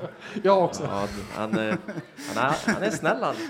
Eh, jag skulle säga Instagram, jag skulle säga eh, ja, vanliga meddelanden eh, och så skulle jag nog vilja säga väderappen. Väderappen. Ja, alltså Apples egna väderapp. Är den bäst? Nej, men den är tillgänglig. Den är okej. Ja, och mina barn vill väldigt gärna veta vad det är för väder när vi ska Ja. Mm. röra oss på morgonen. Ja, du, jag tror att du förstår det här, jag, förstår, småbarnsföräldrar. jag förstår. Du, jag var på en träning för några veckor sedan där jag la ut ett klipp på en straffläggning. Jag tänkte du kan få börja med att berätta lite förutsättningarna för den här straffläggningen, hur den, hur den gick till. Alltså den där de bettade och så vidare. Lite. Nu är jag inte riktigt säker på vad det är för strafflängd du tänker på. Den där eh, ni hade en tränare som avslutade med att göra mål. Ja, det var ju väldigt olyckligt för det var ju inte jag som gjorde mål. Nej. Ehm, då skulle man ställa sig på ena sidan om eh, man bettar att man tror att personen i fråga, då, tränare eller spelare, gör mål. Eller så ställer man sig på andra sidan om man bettar att det inte blir mål. Och beroende på utfallet då så får du ju åka skridskor. Och jag vet ju exakt vart du är på väg med den här frågan. Nej, nej, nej, men vi kan ta och bara rulla ett klipp uppe på skärmarna för alla tittar. nej, men du, du kan vara lugn. Det här är ju då Thomas Mittell som kommer och därefter firar glatt när alla spelare tvingas åka två extra straffrunder som avslutning på träningen. Ja. Vi måste göra en liten utredning här för det var ganska bitska ord efter. Alltså jag vill inte nämna några namn, men en spelare i ert lag som pratar Hagfors-mål, han gastade i spelargången över en målvaktsskandal. Om man, eh, junior, för det är Dennis Hildeby här, eller hur? Att Ja. det var junioragerande från Hildeby, att han, och att det skulle bli böter till lagkassan för att han inte ens försökte ta den här pucken. Vad hände sen? För det första så eh, i klippet kan vi se att jag åker ju skridskor. Ja, det gör du. Så det är inget fulspel här. Nej, nej. Jag bettar ju helt fel. Um, alltså, för, Thomas har ju inte slutat att prata om den här straffen. Senast i morse pratade han om den. Ehm, och det, alltså det här med att Viktor är den gladaste spelaren i laget, det är ju en myt. Där ju. Han är ju en bland de grinigaste spelarna där ute. Eh, och jag tycker att han verkligen liksom personifierar det när han går och gapar och skriker i, i spelargången. Eh, sen om det har föregått något fulspel, om det har in, alltså varit pengar och så vidare inblandat, jag har ingen aning och jag har heller inga kommentarer till det. Inga kommentarer, okej. okej. Du, jag hade några iakttagelser från den där iakttagelser från träningen och jag tänkte testa några små fördomar om dina tränarkollegor. Men först, innan vi går på dem, retar de dig för att du är leftare? De retar mig för många saker, men leftare har de inte kommit till än. Okej, just det. Bra, då, då har de den att gå till. Men du, vi börjar med Thomas Mittell. Om jag spinner vidare på straffen. Han skulle aldrig erkänna det själv, men av er fyra tränare så är han som det var absolut, det var absolut viktigast för honom att göra mål på den här straffen. Det var otroligt viktigt för dem att göra mål på straffen. Och han kanske erkänner själv också, det kanske var fel i spaningen. Ja men herregud, om man tar upp det fyra gånger per dag så är det nog ganska uppenbart att man tycker att det var viktigt. Vi hoppar på Pelle Pressberg. Han är den som har flest skott på träning. Nej, det är fel. Det är fel. Ja. Du det i och med att du går ut och skjuter målvakterna innan. Det är garanterat ja. Ja. Eh, däremot så kan jag ju säga att Pelle är överlägset den som är mest noggrann med sin utrustning trots att han inte längre spelar. Den enda tränaren vi har med PM-klubbor och ja, han använder den till att passa pucken lite då och då.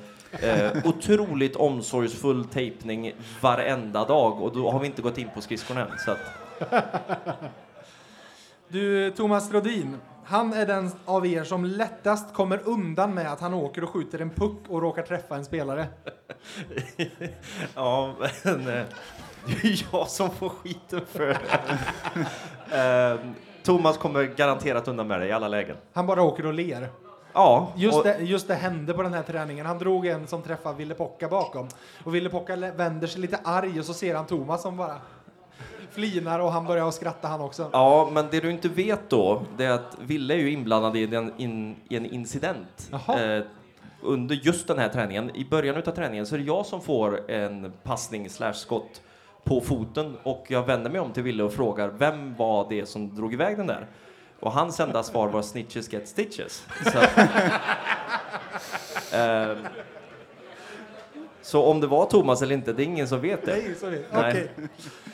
Vi får se. Du, en fördom om dig då? Alltså, handen på hjärtat. Det är ju de andra som drar det riktigt tunga lasset. Du står mest och tittar på. På Nej, men står och tittar på. Du står där och hänger. när då? På träningen. Ja, vi, ni får titta på skärmen. Vad är det vi ser? Jo, vi ser då Thomas Mittell som i mittcirkeln har hittat en liten, liten, liten repa och är nere och trycker i lite snö och is där för att och trycka ihop det med pucken så det ska bli riktigt fin. Ja, det stämmer. Vem har kommit in i bild? Eh, det ser ut som att det är en tränare. Ja, det är en tränare. Vi kan ju se åt hållet tränaren håller klubban nu i och med att det finns tre högerfattade och en vänsterfattad. Att tränaren i fråga, som där tar klubban bakom ryggen, ja. Vi ser hur Thomas Mittell fortsätter och mödosamt laga isen medan ja, någon mest står och hänger. Eh, jag kan säga att det här kommer att hålla på ett tag så vi, vi kan liksom börja att prata under tiden vi ser klippet. För det här klippet tar nästan aldrig slut. Det här är liksom som en så här mm, julaftonsbrasa som aldrig tar slut. Vad är försvarstalet? Uh, för det första, jag hade ingen aning om att det var någon form av attackjournalistik vi skulle an- använda ikväll. Det är en roast det här. Eh, ja, men typ. Eh, och, nej, men alltså, han var otroligt noga med mittcirkeln. Grejen är att vi använde den delen av isen kanske 2% av träningen. och jag försökte förklara för honom att ja, det, du får gärna göra det där, men jag tror inte att det betyder så himla mycket. Men eh, det var viktigt för honom. Det fanns andra ställen, typ nere vid målgården, där var han inte alls. Och det, det är där- märkligt, för någon annan fixade det, men där finns det inga kamerabilder heller. Eh, så att, eh, Kameran fångar ju inte allt. Nej, men du, nu Nej. ska vi hoppa vidare. Vi kan ju prata om Thomas och det här är ändå ett hyfsat talande knipp. Hur noga är han med detaljer? extremt noggrann. Ehm, en otroligt hockeyskarp människa är han. Ställer otroligt höga krav. Ehm, det är ju fantastiskt intressant att, eh, att få jobba tillsammans med honom med, med tanke på den bakgrunden han har. Dels som, som en väldigt skicklig spelare. Eh, jag minns ju honom från den tiden han spelade i Trollhättan i, i dåtidens Tvåsta Kobras. Ehm, men sen har han gjort mycket bra i Sverige men även tagit klivet över som assisterande coach. Först i AHL och sen även i NHL. Beskriv honom som tränare. Förutom noggrann, detaljrik så. Eh, förberedd, eh, nästan i ett absurdum. Eh, jag skulle vilja säga att han är han har ett väldigt brett perspektiv och ställer otroligt höga krav på sin omgivning och det gäller oss coacher lika mycket som spelarna. För egen del, hur mycket betydde SM-guldet för dig personligen? Ja, men sjukt mycket. Alltså, jag... Gud, du frågade Viktor när han grät senast. Eh, jag bröt ihop och tårarna bara rann när vi står ute på isen där i, i Luleå. Jag ringde faktiskt eh, till min mor då. Eh, och eh, jag försökte förklara, eller jag, jag vet att jag sa vi vann och min mamma svarade jag vet och då påminner jag igen, men vi vann, ja men jag vet, ja fast vi vann. Eh, och det var, det var så mycket känslor som, som var i gungning då, så att, alltså att, att, att få vara med på den resan och se det från det perspektivet jag kunde få se det hela vägen till att stå här ute på torget som är alldeles utanför. Det var otroligt betydelsefullt för mig. Just, just den sista biten du är inne på med torget, för att vi hoppade över det lite förut, men hur, hur var det att dagarna efter dela glädjen med supportrarna? För det vet att det var många, det var det snacket jag hörde om att ni var väldigt tillgängliga för de som ville hänga med er och fira och ha kul och, och verkligen uppleva guldet. Hur, hur var hela den grejen? Ja, jag vet inte hur jag ska beskriva det. Alltså, du, du, du, det är ett lyckorus som du bara går runt med och du är bara glad och vill krama hela världen. Så att, ehm, du, du märker verkligen vad, vad, vad klubben och föreningen betyder för, för stan. Och det minsta vi kan göra då det är ju att, att bjuda på lite tid och stå och prata med folk eller att få dela den glädjen tillsammans. Um, alltså det, det, det, är verkligen jättesvårt att sätta ord på det, men jag har ju frågat så många människor som har fått vara med och vinna. Hur är det? Hur känns det? Och jag eh, kommer Per Jonsson förklara för mig att det, det, är som att stå mitt i en tornado. Det är en storm som pågår runt omkring men du är alldeles kolugn. Och nu fick jag ju möjligheten att uppleva det, möjligheten att få se och förstå vad det faktiskt innebar. Eh, alltså, det är ju, det är ju topp tre tillsammans med barnens, alltså vad som har hänt i, i, i mitt liv. Mm. Jag tänker på det. Jag är ju faktiskt mer nyfiken på vad som kommer hända på läktaren på lördag i premiären än vad, är, vad som ska hända på isen. Med tanke på hur det såg ut i slutspelet och den stämningen som var. Liksom hur, hur lång tid kommer det ta innan man måste kunna läsa läppar för att höra vad Nelsa säger? Hur kommer det se ut på, på läktaren och sånt? Är det sånt ni tänker på också nu med tanke på våren ni fick uppleva? Ja, men självklart. Men jag har ju, måste komma ihåg, jag har ju varit här som motståndartränare i både grundserie och slutspelstider eh, och vet hur jäkla jobbigt det är att kliva in. Alltså du kliver in med ett underläge mentalt och känslomässigt som motståndare för du vet att här kommer det bli åka av, det kommer bli tufft, det kommer bli högljutt, det kommer bli jobbigt. Eh, samtidigt som när man sitter på andra sidan och känner den, det enorma stödet i ryggen, eh, det är en av de bästa känslorna som finns. Där. Du, Dennis Hildeby och Matt Tomkins. Mm. Jag vet att jag, jag, vågar, jag får nästan sätta en tidsbegränsning på det, för om jag beskriver, ber dig att beskriva dem så vet jag att du kan sitta och prata i tio minuter. Men beskriv dem ändå. Ja, men Matt Tomkins är väl en lite mer tekniskt skolad, skicklig målvakt som eh, kommer in med stor erfarenhet och jag tycker han var lite blygsam när du frågade om deras relation för han har verkligen tagit storebrorsrollen. Eh, ehm, de, de är verkligen en så kallad tandem. De, de jobbar mycket tillsammans och framförallt Matt bjuder på otroligt mycket information från sig själv och sin egen erfarenhet kring karriären.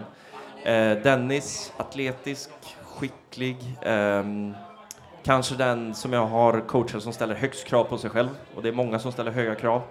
Kanske lite för höga krav. Eh, en av de bästa skridskoåkarna jag haft förmånen att, att se ute på isen. Hur ska de matchas i vinter? Hur ser du på uppdelningen? Ja, du vet ju att jag ogillar det här ordet med första målvakt. För mig är det viktigt att ha två målvakter i spel. Eh, vi kommer matcha de målvakterna som kommer att ge oss framgång och som kommer ge oss framgång över tid. För ett år sedan ungefär så beslutade ni att behålla Dennis Hildeby trots att han hade genomgått dubbla höftoperationer och ja, skulle vara borta ett tag. Kunde du då drömma om den här utvecklingen han har haft? Absolut inte. Absolut inte. Men man ska komma ihåg att potentialen har vi ju sett hela tiden i hans mm. spel. Uh, nu kom det ju en pandemi och en höftoperation i vägen som, som, som inte riktigt gjorde att det, man visste inte riktigt var han stod Nej. någonstans. Men alltså den arbetsinsatsen som den här killen la in under den tiden som han var skadad. Uh, jag var ju tvungen att bromsa honom när han tog klivet ut ur A-laget och sa att Dennis, det är inte rimligt att träna tre gånger om dagen i ett SHL-lag för att du, du kommer ta slut. Men Eh, det finns liksom ingen stopp på den här killen och, och, och Matt pratar om att han är 31 i sinnet. Alltså jag skulle vilja säga att han är nästan 37 när det kommer till professionalism och vad det innebär att faktiskt vara ute på, på isen och i den här miljön. Så att, eh, otroligt mogen på det viset för sin ålder. Jag hörde ju snacket om att det var hur han var som lagkamrat var en viktig faktor i att han blev kvar när han hade sina bekymmer och sådär. Borde ni som elitklubbar väga in det lite oftare när ni förlänger kontrakt med spelare eller väljer vilka som ska kvar eller inte kvar, att faktiskt se till den typen av potential också? Otroligt viktigt om du frågar mig. Alltså personlighetstyper och vem man är har en jättebetydelse för om du ger energi eller tar energi. Um, tyvärr så har jag fått se människor som tar väldigt mycket energi och jag tror att det är vanligt i alla föreningar att du på något sätt missar i din research. Men att, att, han, att han är den han är och den insatsen som han gjorde redan innan han opererade sig, det är klart att det, hade jättebetydelse för att vi valde att behålla honom. Till sist då, är det här sista säsongen du får träna honom? Dennis? Mm. Jag hoppas ju inte det, men risken är ju tyvärr ganska stor. Mm. Stort tack att du kom, du också. tack så jättemycket.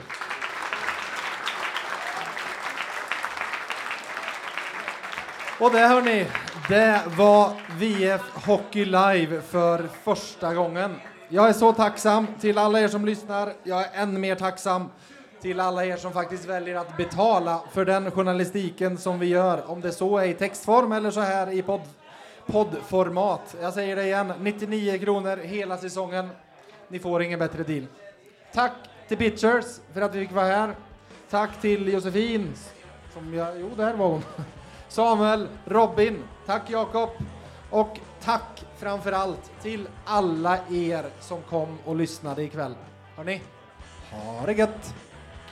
Tack till Johan.